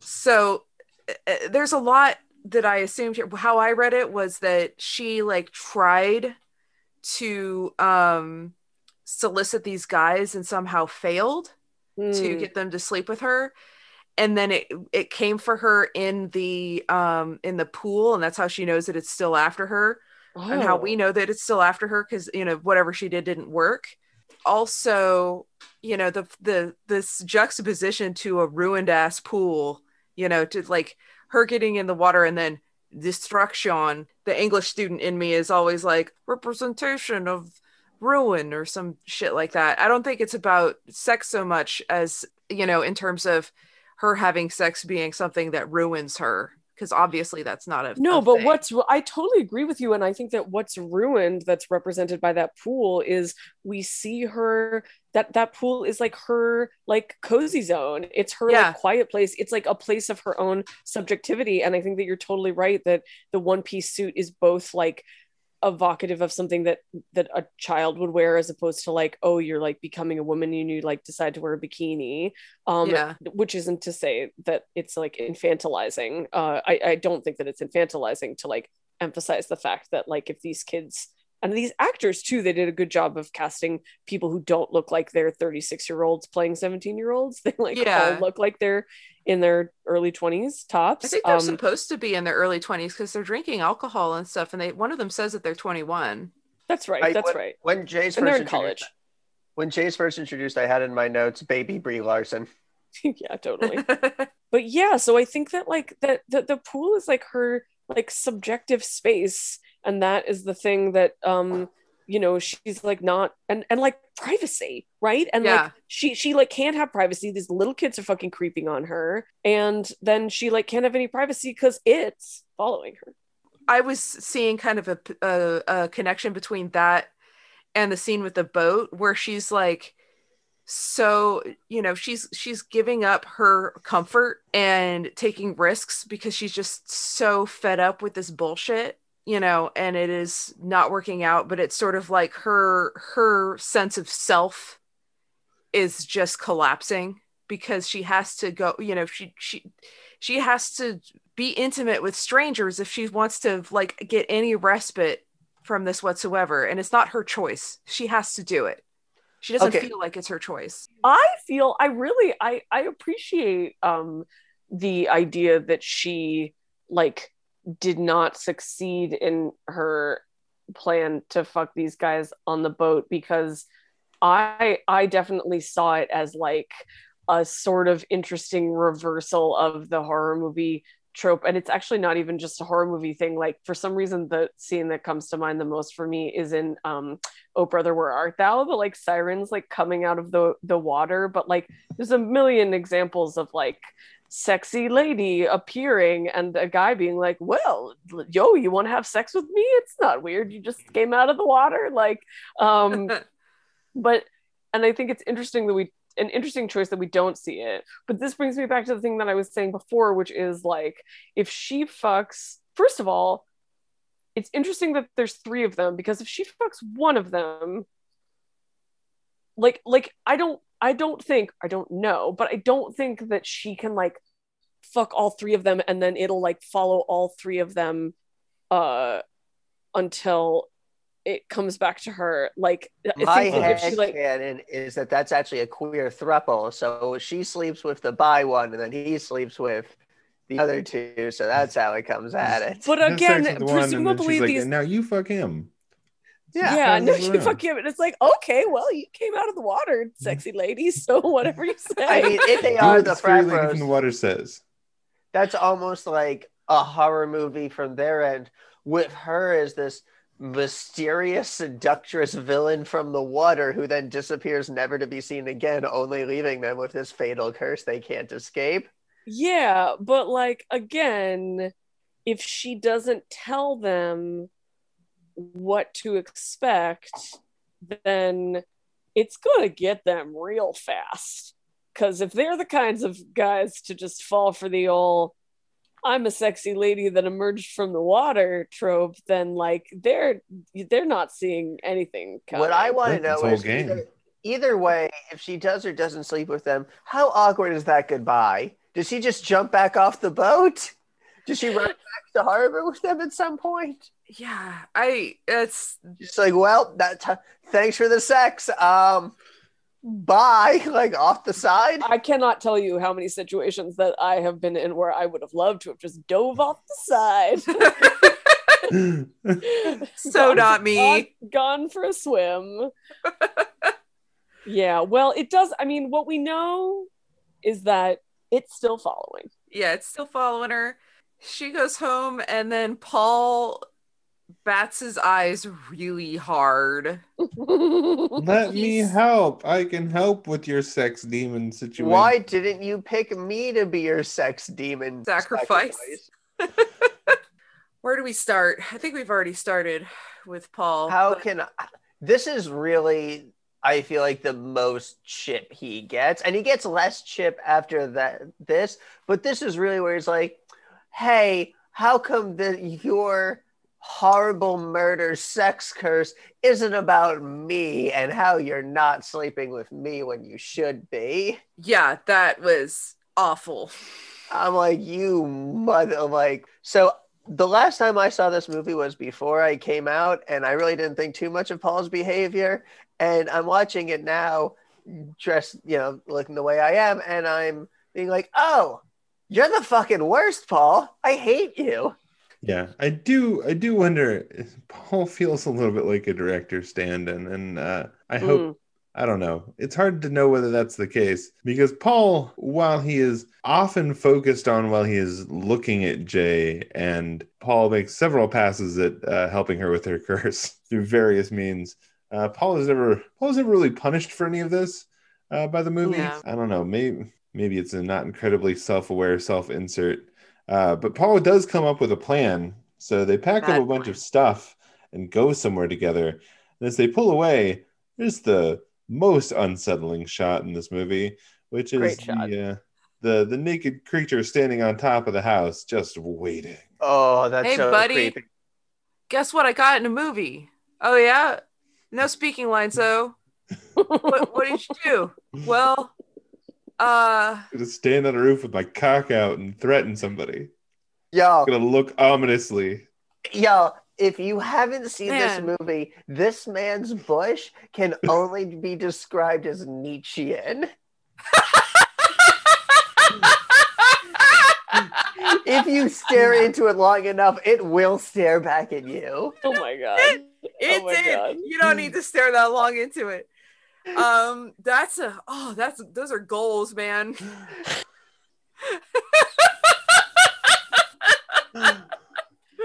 um i i i was gonna save this for a recommendation but uh i i want to bring up this really great essay um that was on this website that i don't think exists anymore called the outline. Um and it's by sean t collins. It's called monumental horror have you guys read this No. Mm-mm. it's really really good and it um it talks about the image in horror movies of like something standing still that shouldn't be there um and like why it is uh, it's kind of like what i was saying about zombies but it's not even about moving slowly. It's just about like the scariness of something standing still. Um and uh it it has like all these examples from the exorcist. It definitely has like images of bob from twin peaks and um And Doctor Uh, Who, uh creepy ass angels. That's a that's Oh, a, that's a good call. Um i don't think it has that but that is a good call. Um lots of this in the shining. Uh the, the the the like woman across the street in hereditary like waving uh just like peop like people or things like standing uh where they shouldn't be uh and and it has several examples um from Oh, yeah. this movie. Uh, so I, I highly recommend checking out Monumental Horror. It actually really helped me as a comics writer, like thinking about like how to script something for like visual impact and how to like talk to how to collaborate with artists on like creating something creepy in a medium where you don't um re- where like you're more limited in like how you can use movement and sound Mhm. um so yeah great great essay very relevant to uh naked guy on the roof yeah, it reminds me who- of who- Paranoia Agent as well. yeah who we don't i don't think we i don't think we know who the guy on the roof is is it's not the same is it the same as the tall guy I don't I- know. Is it the guy who is it her dad? Like, is it uh, Jay's? Uh, no her no dad her yet? dad jay's dad shows up soon but it's Yeah. that that's that's not her dad Okay. I Yeah, don't 'cause- think I'm gonna Her say dad- no, just- her dad's shorter, just- different hair, different head shape, and everything. I'm gonna say just a well-built, middle-aged man who looks imposing on a roof. and got his Doesn't sad look card imposing naked on Yeah. a roof. Just that's a good point Uh, so yeah, they they pull away from uh, from the strange weather main on top of uh, Jay's roof, uh, and they they head out. Oh no! I don't want to know which way it's pointing. This one oh, storm's coming. Oh, That's good. That's good Oh, you'll, right there. you'll know. They pack all this shit and they go and head off to they they park on the edge of this area, and there's this whole conversation, which I think is maybe the thesis on anything this movie has to say about race, which is they have this whole conversation about how they're all kids from the suburbs, and all of their parents tell them that they as they were growing up that they can't go past this certain street. And then they figured out when they got older that, that was where the city started. And, you know, they had to stay in the suburbs, which knowing particularly that that city is Detroit has has a lot of different implications, which is, is the closest this movie will come to talking about race at all. It really just Yeah. comes so out of nowhere and there's so little to it. It's it's kind of jarring. Like it honestly took me out a little bit. I was just like, really? Now you're doing a whole like now you're gonna talk about class? I don't think you have time for this movie. I mean, I I'm glad that it was addressed. I mean, this movie is definitely not about that, but you know, I I, I didn't know where the fuck this was supposed to be until that scene. Um and the fact that it is placed in Michigan um now made a little bit more sense for me. Um and the fact that it is in Michigan, now they're they're saying, okay, this is Michigan, this is Detroit, this is the 8 mile, you know. Yeah, I did not realize that this was in Detroit until they specifically said Eight Mile, and my fucking 2000s millennial brain went, "Oh, like the Eminem movie. Yeah. I know that." You've got to lose yourself in the music, the moment. Own it. Never let it go. Speaking of losing Mom yourself, spaghetti. So, real quick, this pool house, speaking of of monumental horror, um this place looks like Arkham Asylum, how everybody depicts Arkham Asylum. Also, is this like a Michigan thing to have pools underground like through fucking Sea Lab from the abyss tunnels? No, it's a it's an indoor pool thing when you when you're somewhere that's like this fucking cold. You have to have all Right. this infrastructure to heat the pool and everything during the uh, winter. The the uh, at UNC uh, where I went to college, they they've got a couple of indoor heated pools, and both of them had lots of weird back hallways. You know that were were made by having all this like old steam equipment and everything, keeping everything warm. So yeah, those shits are creepy. Yeah, that was fucking terrifying. I was like, where the fuck are they? Oh, they're going to a pool? What a great location for a horror movie climax. Like it's so What a great location for such a horrible plan. Yeah, Like, this so is extra. the yeah, okay. So now can we First talk about how this Let's plans yeah, let's talk about what the Awful plan is. awful plan. Yeah, can we lay it out in detail? Because I feel like if you're just watching, you might not grasp just how terrible a plan this is. Yeah, the plan is they're they're gonna get everybody together at the pool house. Jay is gonna float in the middle of the pool, and meanwhile, they're going to hook up electrical stuff all around the pool. Wait till the creature gets in, and Jay tells him it's in. Jay's going to get out, and then they're gonna throw all the electrical shit in the pool and electrocute this creature. To at this point, we have seen no indication that they are at all vulnerable to electricity. But this is their this is their grand finale. I It chapter two. plan. I feel like a lot of movies would have waited for it's like, oh, we did it, it worked, it electrocuted. It's like, oh no, it's actually immune to electricity. No, this creature immediately ruins the entire plan by taking one look at this scenario and goes like, oh, okay. Well, I'm just gonna start throwing shit at her instead. And yeah, so th- I remember the very beginning when Hugh slash Jeff says it's not fat or it's not dumb, but it's slow or something like that. He's basically like, yeah, it's not dumb. It's slow, but it's not stupid. Yeah, it's slow, but it's not stupid. So it it So- comes in here and it completely like t- you know takes apart this fucking Goonies style plan. the electrocution part, thank goodness, does, just from a technical standpoint, does not work. Otherwise, Jay is dead 30 seconds into this scene. Yeah, Also, so the- I'm watching them hook this stuff up, and they're clearly like grounded outlets that are made for somewhere that has heavy water. And like, so immediately, if one of these things goes in the pool, it's going to trip, and none of the electricity is going to work. It was like, Yeah, and it's also in the middle of a thunderstorm. So I was like, power's going to go out. Oh, the power's going to go out. It doesn't. But there's like 8 million things wrong with this plan. That is all like so many things stacked against this plan. And the shit that Stephen, they. A- Stephen King ass later children with their Stephen improvise- King ass plan. They yeah. later improvise a much better plan that consists of pointing, throwing a blanket, and then shooting in the face. yeah. This is after they. This is so. This is after Oh. Paul aban- finally abandons the plan of just fucking shooting at something he can't see. Where is it? I don't know. Let me shoot at it. Oops, I shot Yara. What the fuck, Paul? I will Yeah. say, I will say, So the bad. plan, the plan is very stupid.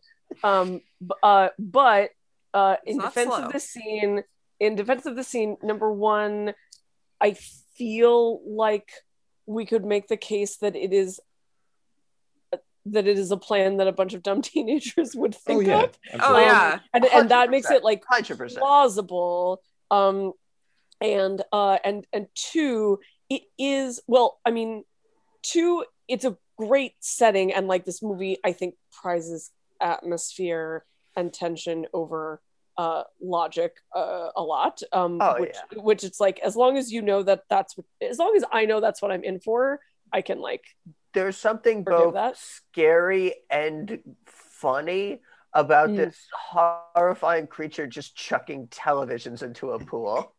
um, Yeah. but then also the the scene the, the the idea that they're all waiting they have no idea how long they have to wait and then she is pointing at it and saying it's right there it's right there and they can't see it but she can see it and like everybody is really fucking scared like that that is really scary they really sell that moment Yeah, Kelly's Yeah. MVP with that fucking sheet move too, because everybody else is like, let's just run around and shoot at it, and Kelly's like, hold on, let me throw this sheet on it. Now we can see it. Yeah, because I mean, I think also the idea was that they thought it was going to displace water. They, Which- It didn't They really should've look like it did.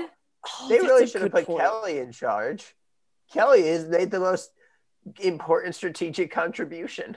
Well, yeah, I mean, obviously Kelly, like Paul can't even call the cops. Like he needs Kelly to do it.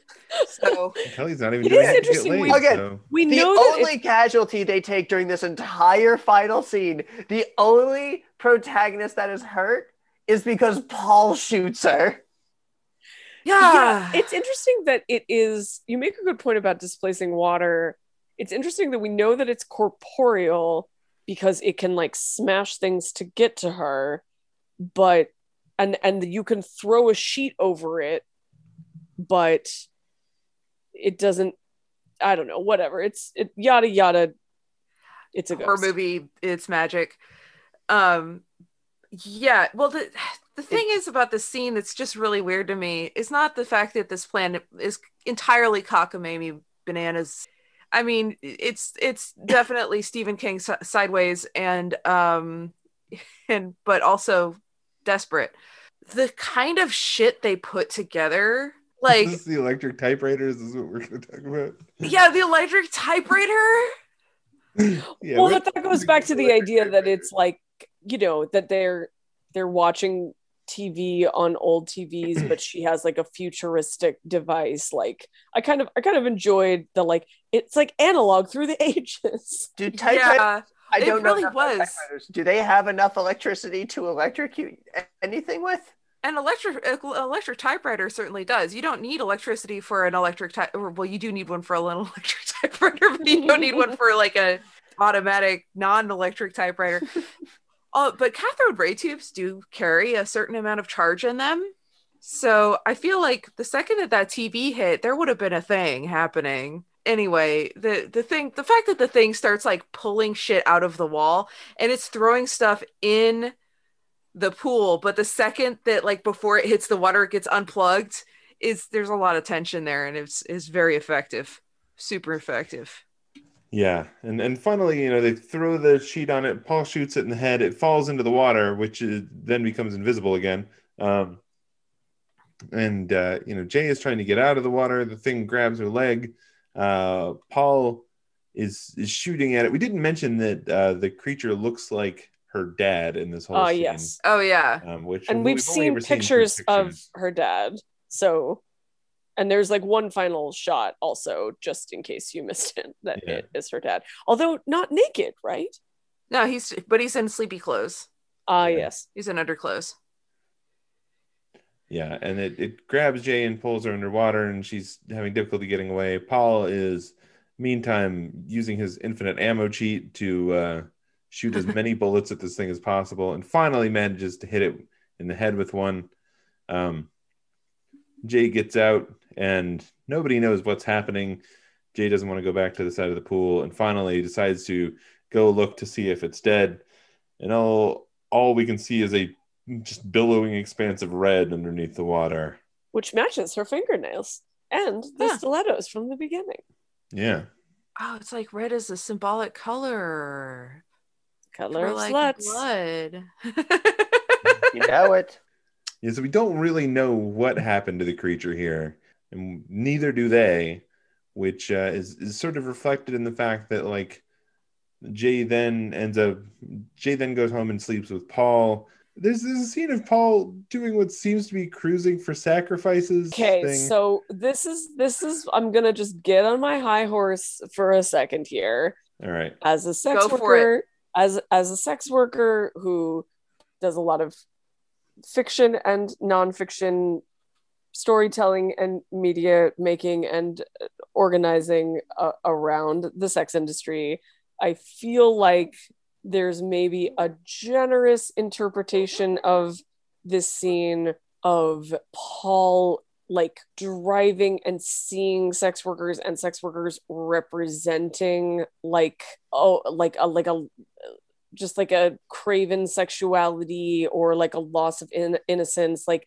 he can't like everywhere he looks now he sees like you know things that he interprets to be like dark and degrading about sexuality. Um so that is whack because sex workers being used as metaphors for other things especially the dark degrading side of urban sexuality is just very boring and played out and like actively harms sex workers by dehumanizing them.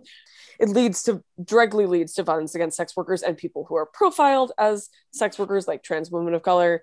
And so, so if it's that, it's whack. But also, if Paul's, if Paul is like, I'll just sleep with these whores and then like pass along the curse to them, that's super whack. Like, yes, it's not ethical for Jay to swim out and like sleep with a bunch of or just like bang a bunch of probably not sleeping like bang a bunch of douche bros like on a boat. But like also like there's there's some real uh gender dynamics there of like yeah you know what? Like if you're a douchebag on a boat like maybe you deserve to die. But like the idea of like i'm gonna go like take out my cur- i'm gonna like deposit my curse on these like uh you know on these sex workers who are definitely depicted as you know looking like i mean we're i know we're going to probably talk about class later but like Yeah. you know, definitely um like street walk these like extreme stereotypes of like streetwalkers um is um just a really sour note on the end of a movie that otherwise has really imaginative and interesting things to say about sex and just a reminder that like even people who are creating interesting genre stories about sexuality just still have a blind spot when it comes to the humanity of sex workers and that is my monologue about that thank you that is do it. super valid. I actually posted a um Yes. a, a note here on our on our doc about that being a big part of the you know the discussion of classism in this movie um and and also in horror and uh true crime i've i've heard a lot about the you know what the the issues are with um uh tracking serial killers and the quote unquote less dead. You know people who are considered to have to, uh, to be part of a higher risk lifestyle. So we're you know as a society we're not uh really trained to c- care about them so much. The- uh, the- literally there is a police shorthand for Yeah. a death uh, like homicides involving sex workers no humans involved that is that is a real thing so for That's uh, sociopathic. What the? yeah What i mean the, all the fucks? yeah so like you know for for again like it's it's just it's just such a small moment in the movie and probably like most people who are you know not looking out for that or or or who are not taking it personally um on behalf of themselves and their like loved ones and community like um wouldn't even think that but like it's it's it's the kind of thing that is an accumulation of those messages over the course of like so much storytelling across mediums that contributes to dehumanization again. Yeah, well, and I wonder about that because in this point of the movie, the movie ends very unsettled. Yeah. Um Which I don't and I don't mind that. And the like an ambiguous ending, I don't mind that.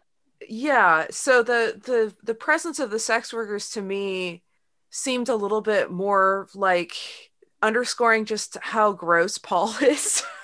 um Yeah, but also as a strategy Yeah. of self-preservation, even taking the logic of the movie into account, if Paul like deposits his like curse on these sex workers, they're gonna be like brutally murdered um Yeah. by this entity, and it's just gonna come back for them again, and then he is responsible for the death of these fucking people who are just trying to fucking work and survive. yeah, absolutely. And and I mean, I I kind of read it as him considering that hmm um you know considering both the the um multiple angles of that but you know i don't want to be too forgiving of the movie in this case because this is a big problem Yeah. in um in representation in media for real um but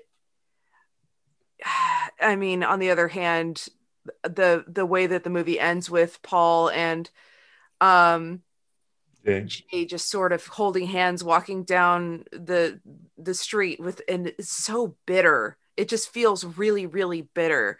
And there's Also, somebody the hand behind that, them. that he's holding the hand that he's holding is the hand that she she's had a cast for half of the movie now because of the crash in the cornfield And like, Yeah, what I that has to have been deliberate I, uh, like so I almost kind of like it as a choice but it's a little cringeworthy of like Paul walk on the other side and hold her hand that's not in the cast please yeah, yeah. It's, I mean, it's weird because it, again, it's it's very bitter. I wanted going to say bittersweet because like Paul has been angling this for ages, and then finally he got this thing that he he wanted, but it's completely without any.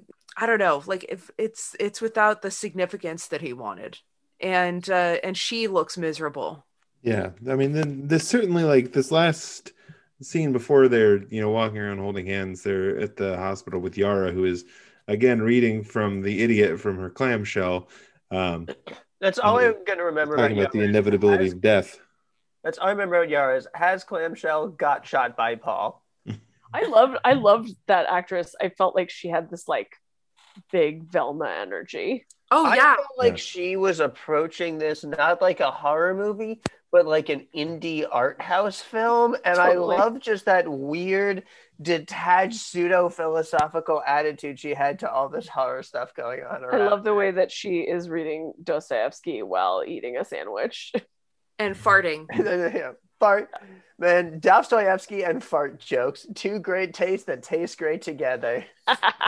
Yara, I would totally like. She's somebody I would totally be like BFFs with.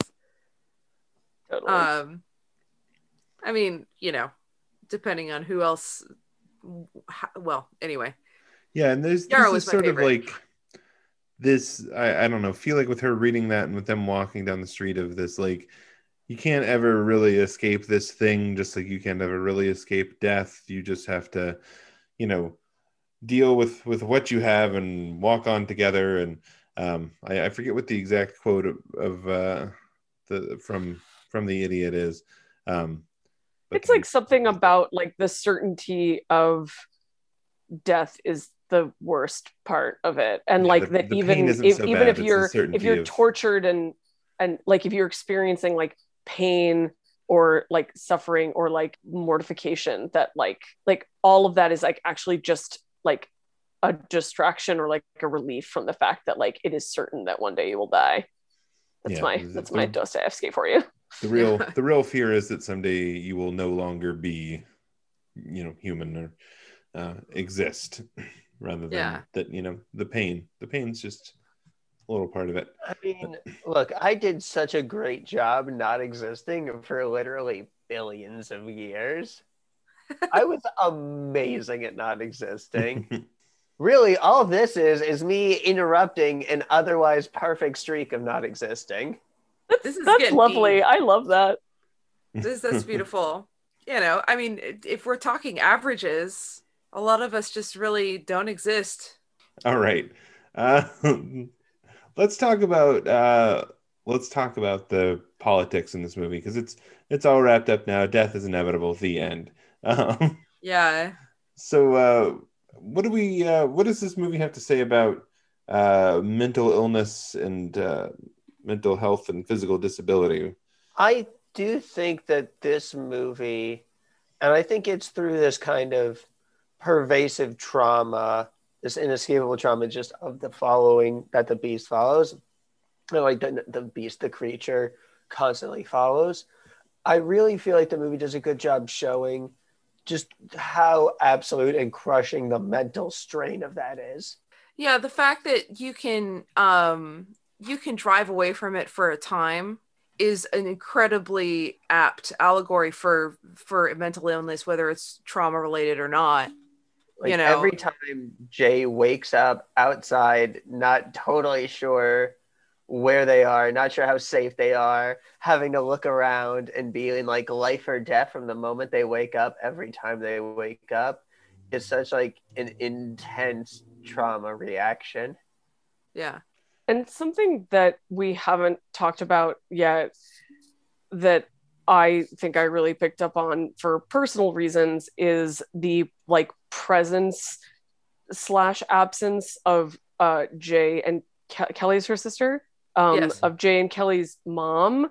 There is a shot of the mom passed out with a empty bottle of wine and like glass of wine and um they like allude to they allude to her and like uh, as somebody who has people in my life who suffered so much from depression that it leads them to drink themselves into a stupor or to death. Um the the the like specter of of their mom and her depression was like very present in this movie for me especially since there are all of these themes of like what traumas do we carry on what traumas do we inherit from our parents as we like try to become adults through having sex and then like in the case of this movie like uh i don't want to say fails but they're not like failing at sex but like you know like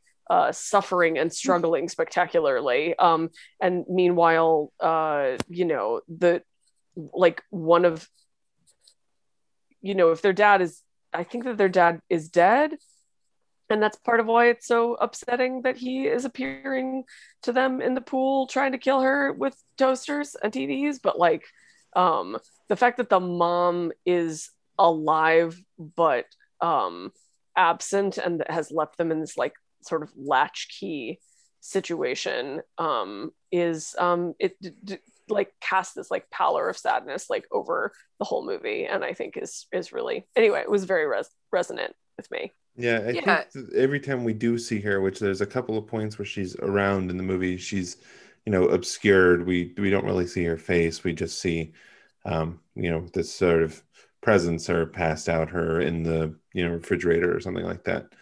Um, which yeah is, is really interesting, and I feel like it's it feels like I, I think you know it's it's obviously easy to interpret this uh, it as uh, you know sexually transmitted disease. But like i think also just this it as trauma that you know catches up with you and is passed from person to person. You know this is especially in the case of of jeff who is this person who has been traumatized themselves and to deal Mhm. with their trauma passes it on and traumatizes somebody else yeah um, you know, is, is really resonant and, and interesting to me. It's got this, and and with all the parents being either absent or, or not generally trustworthy in this movie, other than Jeff's, I guess, um, who's just clueless, I guess. Um, Mhm.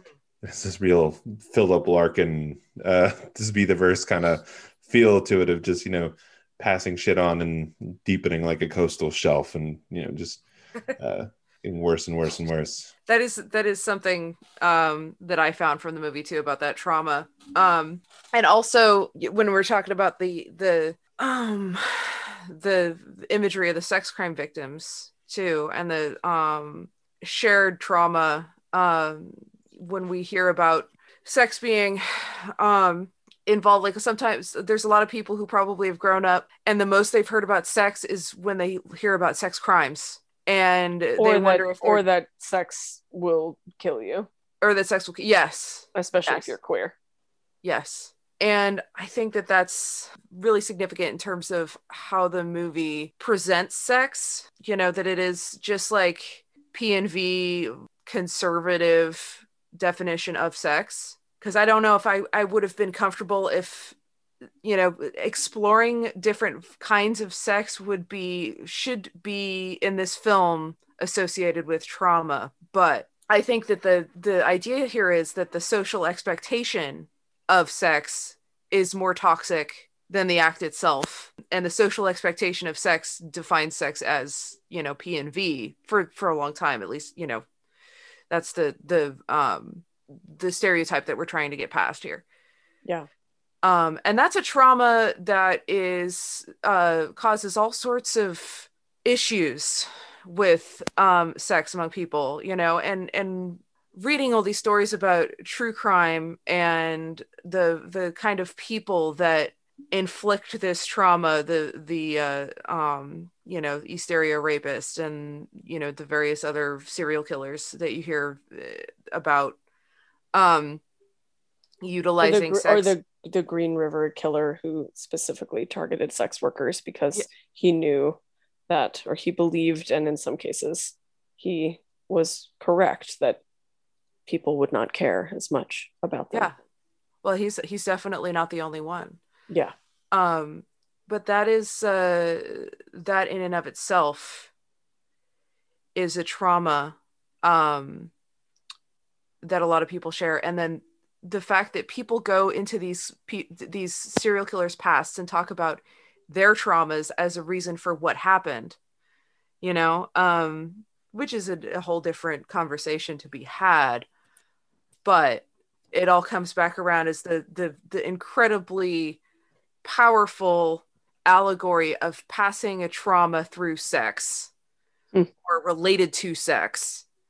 Um in this film and uh you know i think that the film it makes it complicated enough in terms of the situation between the characters Mm. and the sort of ambiguousness of the monster that i think that that that allegory is successful it's not super reductive even though the the definition of sex is reductive I agree with that.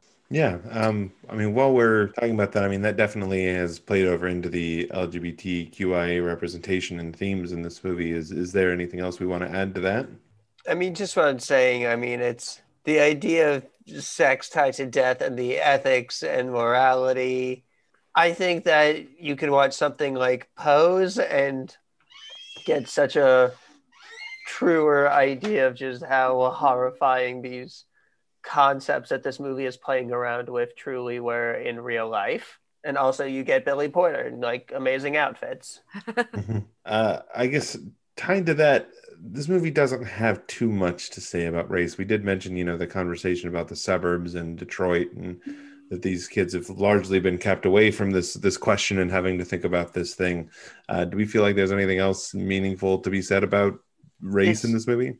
The movie just like introduces the concept of oh here are white kids in the suburbs uncomfortable with the city they grew up around but it doesn't do mm. and i don't know if it does anything with it aside from just introduce it right at the very end when it's too late to do much with it It does feel a little Well, bit like, or like the director going, "Here's why there aren't any black people in this movie." Well, it, it- it is. It should be pointed out that Yara describes it as ridiculous because she just wanted to go to the fair, and you know, it's only like an, a couple more yards. They are going through this the one of the dilapidated old neighborhoods that is is folded into what their parents said. Now, whether these kids think that that's a good idea or believe it, um, you know, the I think the movie is saying something there. I don't think it's enough, but um you know, we do know that they're like, especially at the schools and in the hospital, that they are in a diverse community. Um, but all of them, there, there are very few, if any. Oh, there's the the black teacher who is reciting T.S. Eliot. Even if there's a few, like I think, background characters of color, I don't think there's enough here to say the movie is really doing anything or saying anything or arguing much of a point. No, I mean, I think it's it is acknowledging that that is part that is inherently part of Detroit, the the existence of or, you know the what it is to exist in Detroit. If you do a movie in Detroit with only white people, that is a de- very deliberate decision you're Yeah. making, like all on its own. It's like when I see a movie where it's like, oh, here's Philadelphia's working class, and it's all like blue collar white people. I'm like, no, that is Yeah. not what Philadelphia looks like. Which I guess also ties into the question of class here. Uh, I mean, other than what we've already covered, is there anything uh, I think meaningful to be sort of class or to be brought up about class in this movie? I mean, I did appreciate aesthetically that, I mean, yeah, they're in the suburbs, but there's it's a very sort of like it definitely doesn't feel like middle class or upper middle class. And of course, like what that might mean in Detroit is going to be different if it's the future where you can read Dostoevsky out of a compact that looks like a shell, or if it's like the era from this car or the era from this TV. But um, uh, I did sort of appreciate and like recognized in like some of the places that I've lived that's sort of like even the like above ground pool that we've talked about in her backyard and like kind of the ways that like that they don't live in like a super well manicured neighborhood. They don't have like really nice clothes. Like there is a kind of um sense to the movie of like these are people that other folks might call trashy. Um and that felt um it didn't it didn't feel like oh we're putting on trashy people costumes. Like it felt um uh very like fully realized like in all of the production details. And like i don't know if they're trying to say anything in particular about like lower class working class white kids like latchkey kids in detroit in relation to any of the other themes that we've talked about. But i appreciated seeing a movie where like people kind of lived in some shitty neighborhoods I mean, the neighborhood is is very lush with a lot. There's like a lot of natural imagery that is, I think, not always. I mean, you have these houses that are sort of smaller lots. Like I think about th- this movie compared to something like Scream, where everybody's living in some crazy multi-story house.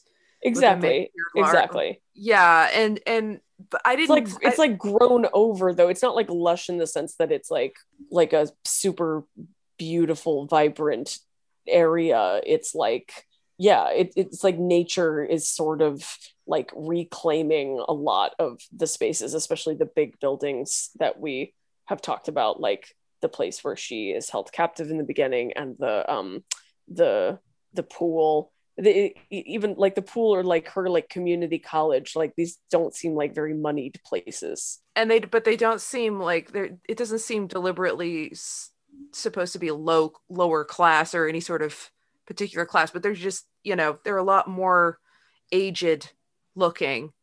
Um and i wonder sometimes if that was uh the decision to do that other than like the timelessness element was also to like harken back to the to the imagery of 80s horror movies especially like 80s um suburban horror. Um which you know did have stuff about class but it was a lot more subtle um in terms of like i don't think the the the directors wanted to say anything other than reflecting the um the uh fears societal fears at the time. But uh you know the idea that they did talk about the city versus the suburbs i think is significant in that you know they are defined as suburban people um but i mean i don't know how the movie could have said anything about race or class other than that in an effective way without being six more hours long Yeah, I think they're decidedly sort of lower middle class kids. Um, but uh, it's, it's it's interesting to me. It's not just uh, sort of cut and dry in that respect. The the one other thing that's not cut and dry that I, I want to pose to you guys is uh, is this movie feminist? What do you think? I think it's trying to be in a way. I think that the discussion is so complicated. I mean, the girls, all the girls and the women in the movie, um, well, I should say that all, most of the, the, there's not really much in the way of women. There's the mom who's sort of in the background and, and sort of um, missing in action. I think it says a a lot that you asked, is this movie feminist? And we all just took a deep, long, uncertain pause. Yeah. I will I will say that like my gauge for is a text feminist. Like the first place that I always go to uh, the place where I always go is like are there women or girls or femmes in this film who have are granted subjectivity which is like I that is the fucking the bar is that low. Um but I, I i will say that i think that the women in this movie have subjectivity and the movie is interested in their subjectivity and it's not i mean it's a male you know it's a male director who was the writer director right and so and Yeah. he's like chosen a female protagonist and like her gender is a very important part of her character and the story and her dynamics with other characters um but i think that he is interested in her interior life and like there there's certainly um there's also i mean i guess it passes the Bechdel test Yeah. so like there there are women who have relate like the sisters have a relationship like Yara is you know is a friend and like you know also like I think the the movie sort of depicts the uselessness of boys pretty well. But I you know I don't I don't think that depicting the uselessness of, of boys is necessarily a feminist project but I I you could see a version of this movie where the boys um like get all the pussy and know what to do and fix things for everyone. And um i mean it i think it's kind of one of those movies where like no every like everybody's pretty flawed and everybody's pretty fucked. Yeah. so in that way it's like equal opportunity bleakness across genders. And maybe that's progress I mean, this is definitely not a proactive message movie. This is a movie that's it's not like Black Christmas where it's like, okay, we're going to take this back or anything like that. Where the, the remake Sure. of Black Christmas that we reviewed, but um this is definitely one of those horror movies that casts a spotlight on a particular problem and says this shit sucks. Mm. Um also i guess the i guess the fact that the entity is an it? It's right there. It says what it says it on the tin. Yeah. and that it um takes the form it takes the form of different humans of different genders but doesn't necessarily act differently when it is appearing as different genders unless and this is maybe a place that i would think in my weird warped ways sort of feminist like I, the only time that i can think of that is that it does kind of u- it uses gender like i think that the entity understands what is fucked up about gender in our society and uses that to terrorize its victims and Mhm. exploring that i think is a good feminist project because we need to like unearth everything that is fucked up and everything that we are scared of when it comes to sexuality and gender in our society in order to understand it and deconstruct it and like if we're fucking gonna get anything done. So if we like need a monster to show that to us then that's uh you know that's a good project of feminist horror i would say. But i'm not i'm not gonna i'm not gonna like necessarily like choose this as like curate this as part of like a like feminist horror film festival. Yeah, I'll put it no, I. I I agree because um, it certainly does try to deconstruct the the mountain of issues around sex, especially with women. You know, and I've I'm point specifically at the line. You know, I I thought it would be easy be easy for her if she's a girl yeah yeah it's it it knows it knows its tropes and is subverting them and i i appreciate that about it it's just it, the movie itself in terms of like there's a lot of elements of the movie that are pretty ambiguous which lends itself to horror really well but not very well to messaging you know i i do like that kind of cinema a lot of the time because it's it's kind of nicely interactive that way where you know i'm finding my own meaning in it but you know with without clarity you get the danger of the problematic ambiguity rather than um, intriguing ambiguity. Which is evidenced by him like showing his slip with the sex worker moment in the end, which is like a, a moment that is both totally unnecessary and actively harmful yeah I, I don't I, i'm not going to say and I, I feel pretty qualified to say whether or not like a bad sex work moment like ruins an entire movie. Um because uh, i'm i'm like the first person that's going to say that. Um so I, I wouldn't say that in this case but i'm not going to like give the movie credit for its like bad sex work represent not ruining the movie. Yeah. That and there's like that scene too the fact that it's there also i mean it is not necessary it's totally not necessary um I don't even know what it says, like what it's Yeah. trying to do. There's a lot of this movie that I feel like I don't know what it's trying to say, and it would probably just try to get away with it by going like, "It's dreamlike."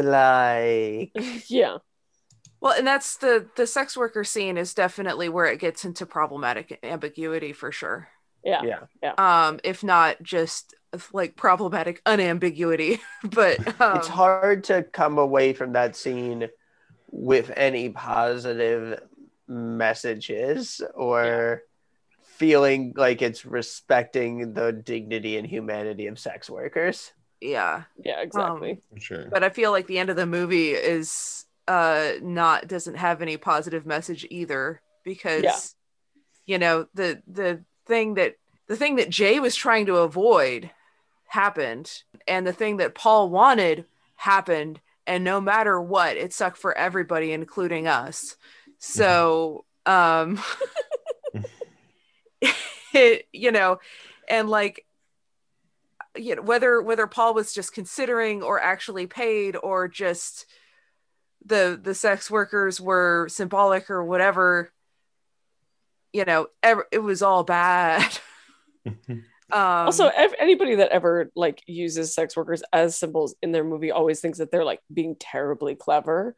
Um like ooh like sex work has not come up in this movie about sex at all but like what if i just throw it in in the end? Like, like what about this scenario? Did you ever think of this? And it's like just like take several seats and read a book my man yeah. Now, uh, all that all that said, would uh, would we then recommend people watch this? Do you think this is a, a good horror movie people check out? i totally would recommend this movie Yeah, I mean, look, it's well executed. It has it has a singular premise that it executes really well with lots of really well done scares. Yeah, It's some of the most intense film. scares in in uh, a movie we've watched so far. Yeah i would be very very careful about who i showed it to. Totally. Um it doesn't i guess it doesn't have a lot of gore. Like it doesn't have a lot of like like viscera. There's a I feel surprising amount of nudity. I feel like the most gore is in that very first opening scene with Anne after what, Yeah. what happens to her. yeah. Yeah. Yeah. this is not a but this then is that not a- yeah. Yeah this this is not a movie where you know where the horror movie you get into for the kills yeah at totally. all You get in for the chills. you get in for the chills and you know it's the- chilling it is yeah, absolutely, absolutely.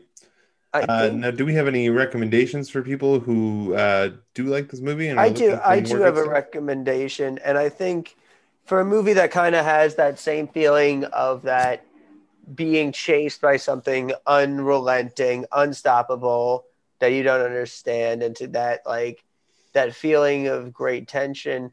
Uh, I'm going to recommend the first Terminator movie. nice oh yeah it can't be bargained with can't be reasoned with um tina do you have yes i um have a, a recommendation of a movie that is about a a mysterious, ambiguous entity that has a sick sense of humor about sexuality and society and uses it to terrorize people that I think is very progressive when it comes to sex work representation specifically. Uh, and that movie is Cam, which is written by Isa Mazzei, who is an out sex worker. It is a Netflix movie, so you can watch it wherever Netflix are streamed. and uh, and uh, I I think it's uh it's it's just like a fun horror movie but it as as someone who is again like very sensitive to sex work tropes it's so refreshing for me to see somebody who like you can tell that she has experience in the industry and is very deliberate about like um like what the about sort of like the movie's moral center and like where the danger is coming from. And it's always coming from like stigma and whorephobia and the cops and like a certain kind of bad client but not like a stereotypical bad client. And like um the the way that this like entity is like fucking with her livelihood in, in this very specific way to to being a, a cam model um, is just really well done uh, and uh, i think it's a great movie. And the other thing that i wanted to recommend is a comic that i think also has just like some great creepiness um, and body horror but um, uh, like really great queer representation. And that's the low low woods by carmen maria machado and DaNi um, which came out last year. Uh, one of my favorite horror comics that I've read in a in a long time. So yeah, and then that that piece monumental horror that I was telling you guys about, um, which is online. That sounds awesome. The I haven't heard about Cam. I don't think it's very crushable. So yeah, it's, it's one that I have had on my Netflix queue for upwards of a year now. so nice. I think you guys would like it yeah, I'm gonna check it out. Uh, what about you, Emily? What do you got? Um, I have a couple kind of sideways things. Um, well, in terms of of horror that it is based in identity, sexuality, and social expectation, um, that has a similar sort of stalking theme. Um, I would recommend Perfect Blue that's a movie that is uh you know a lot of warnings around that one in terms of sexual assault and and gore and stuff like that but it is um pretty profound. And then there's also uh the the series paranoia agent also um by satoshi kon uh gets into those themes. Um there are there's a bunch of episodes with a bunch of different takes with a bunch of different characters um and then uh if you want to see an interesting sort of stylistic contrast um, with a movie that's it's has a similar feel to it and is similarly tragic but also um, a lot less progressive. Um, i might recommend the virgin suicides.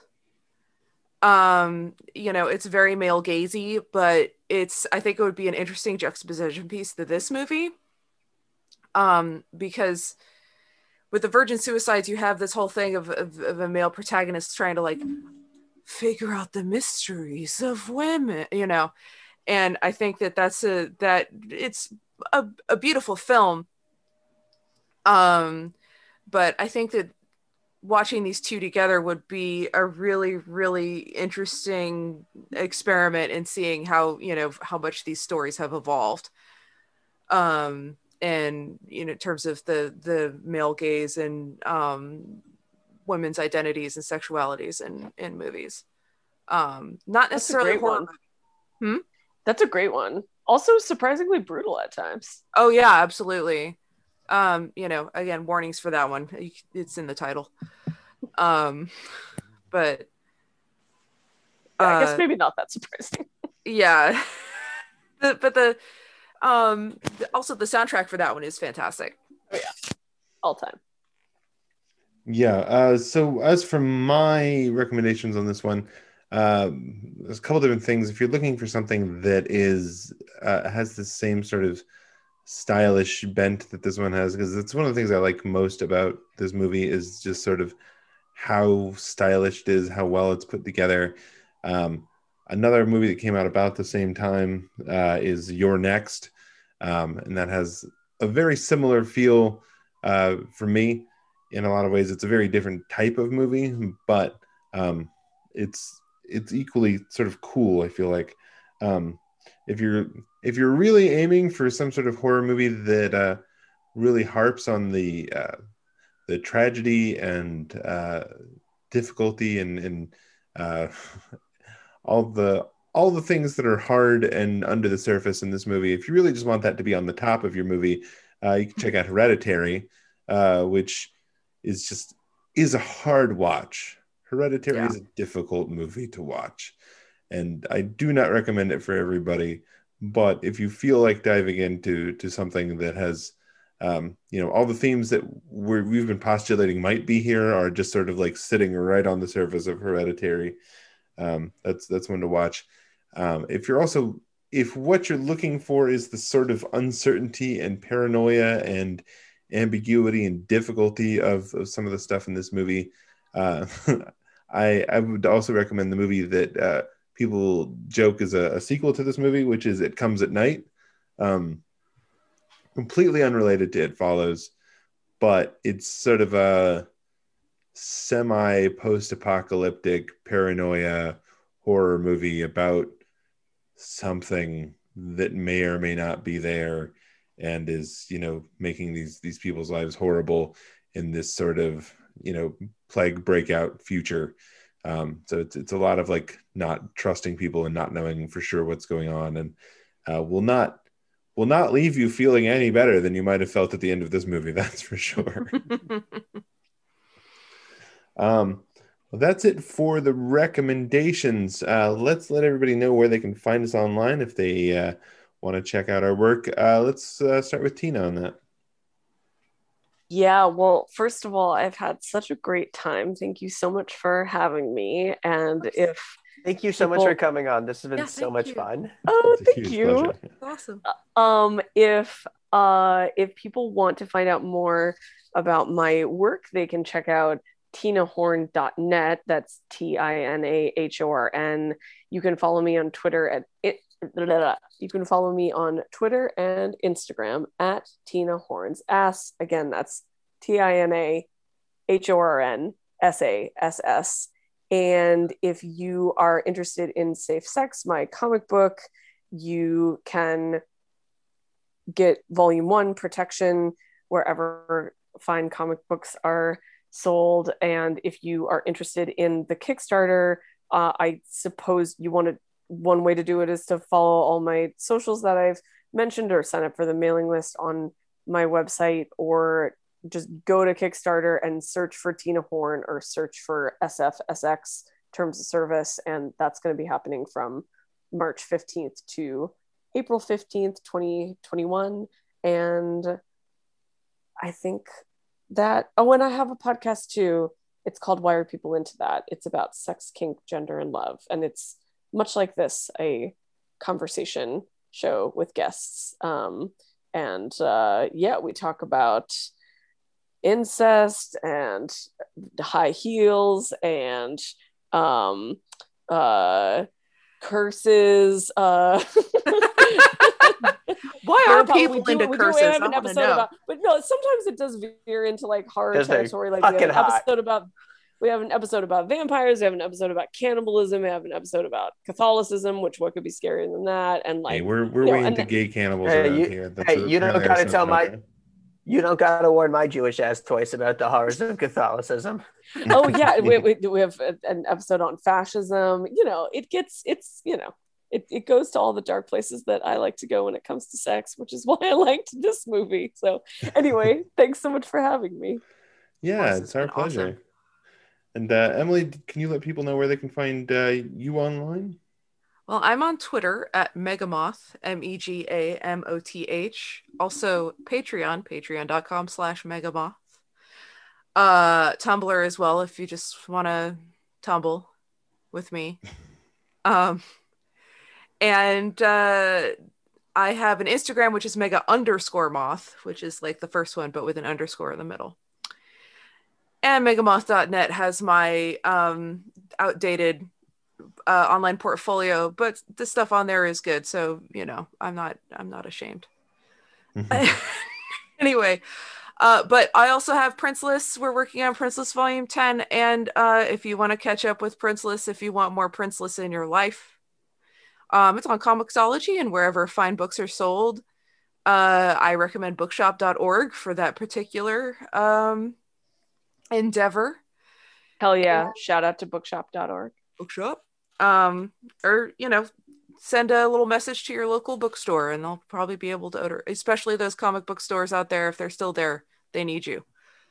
Um, and yeah, that's that's where you'll find my stuff. Awesome. And uh, Ben, what about your stuff? Uh, you can find me online at, at Ben the Kahn on Twitter. Uh, you can find links to download or purchase physical copies of my past works at benconcomics.com. And make sure to pre order Renegade Rule, a queer esports action comedy from Dark Horse Comics coming out this May. Awesome. And uh, all my stuff, I am on Twitter and Instagram at jrome58. It's J R O M E 58. I am at jeremywhitley.com. And uh, you can pre-order the second book of School for Extraterrestrial Girls now. The first book is available again anywhere books are sold, as well as all the Princeless, Raven the Pirate Princess books, uh, My Little Pony, Unstoppable Wasp, any of the many, many, many things I've written. Uh, you know, you can look it all up on uh, bookshop.org and, and uh, anywhere else. It's all on Comixology as well, comic wise. Um, as for the podcast, uh, Progressively Horrified is on Patreon at patreon.com slash progressively horrified. It's on Twitter at prog horror pod. And the website is progressivelyhorrified.transistor.fm. Please be sure if you enjoy the podcast, if this is your first time listening or you listen to all of them, please go subscribe, rate it, and review it. We could use all the stars you can get. So just pull them down and give them to us. Uh, I, yes, Emily, Thank you for pulling down all those stars. And again, thank you so much for Tina for joining us today. Thank you. Thanks again for having me. Yeah, it's our pleasure. Awesome. And if you are listening to this when it comes out, the Kickstarter for Safe Sex Volume Two should be live right now. Uh, so go go pledge to that. If uh, you're listening to it later, uh, go look it up anyway. It's probably available for you to go buy right now. Um, and uh, again, Ben and Emily, thank you so much for joining me today as well Of course. Always. Love you guys. Love you too. My heart is too low. There we go. Um, all right. And Everyone, thanks to all of you guys out there for listening. We love doing this podcast for you. Thanks for thanks for coming here and uh, listening to us talk for three hours about scary movies. And we will see you all next week.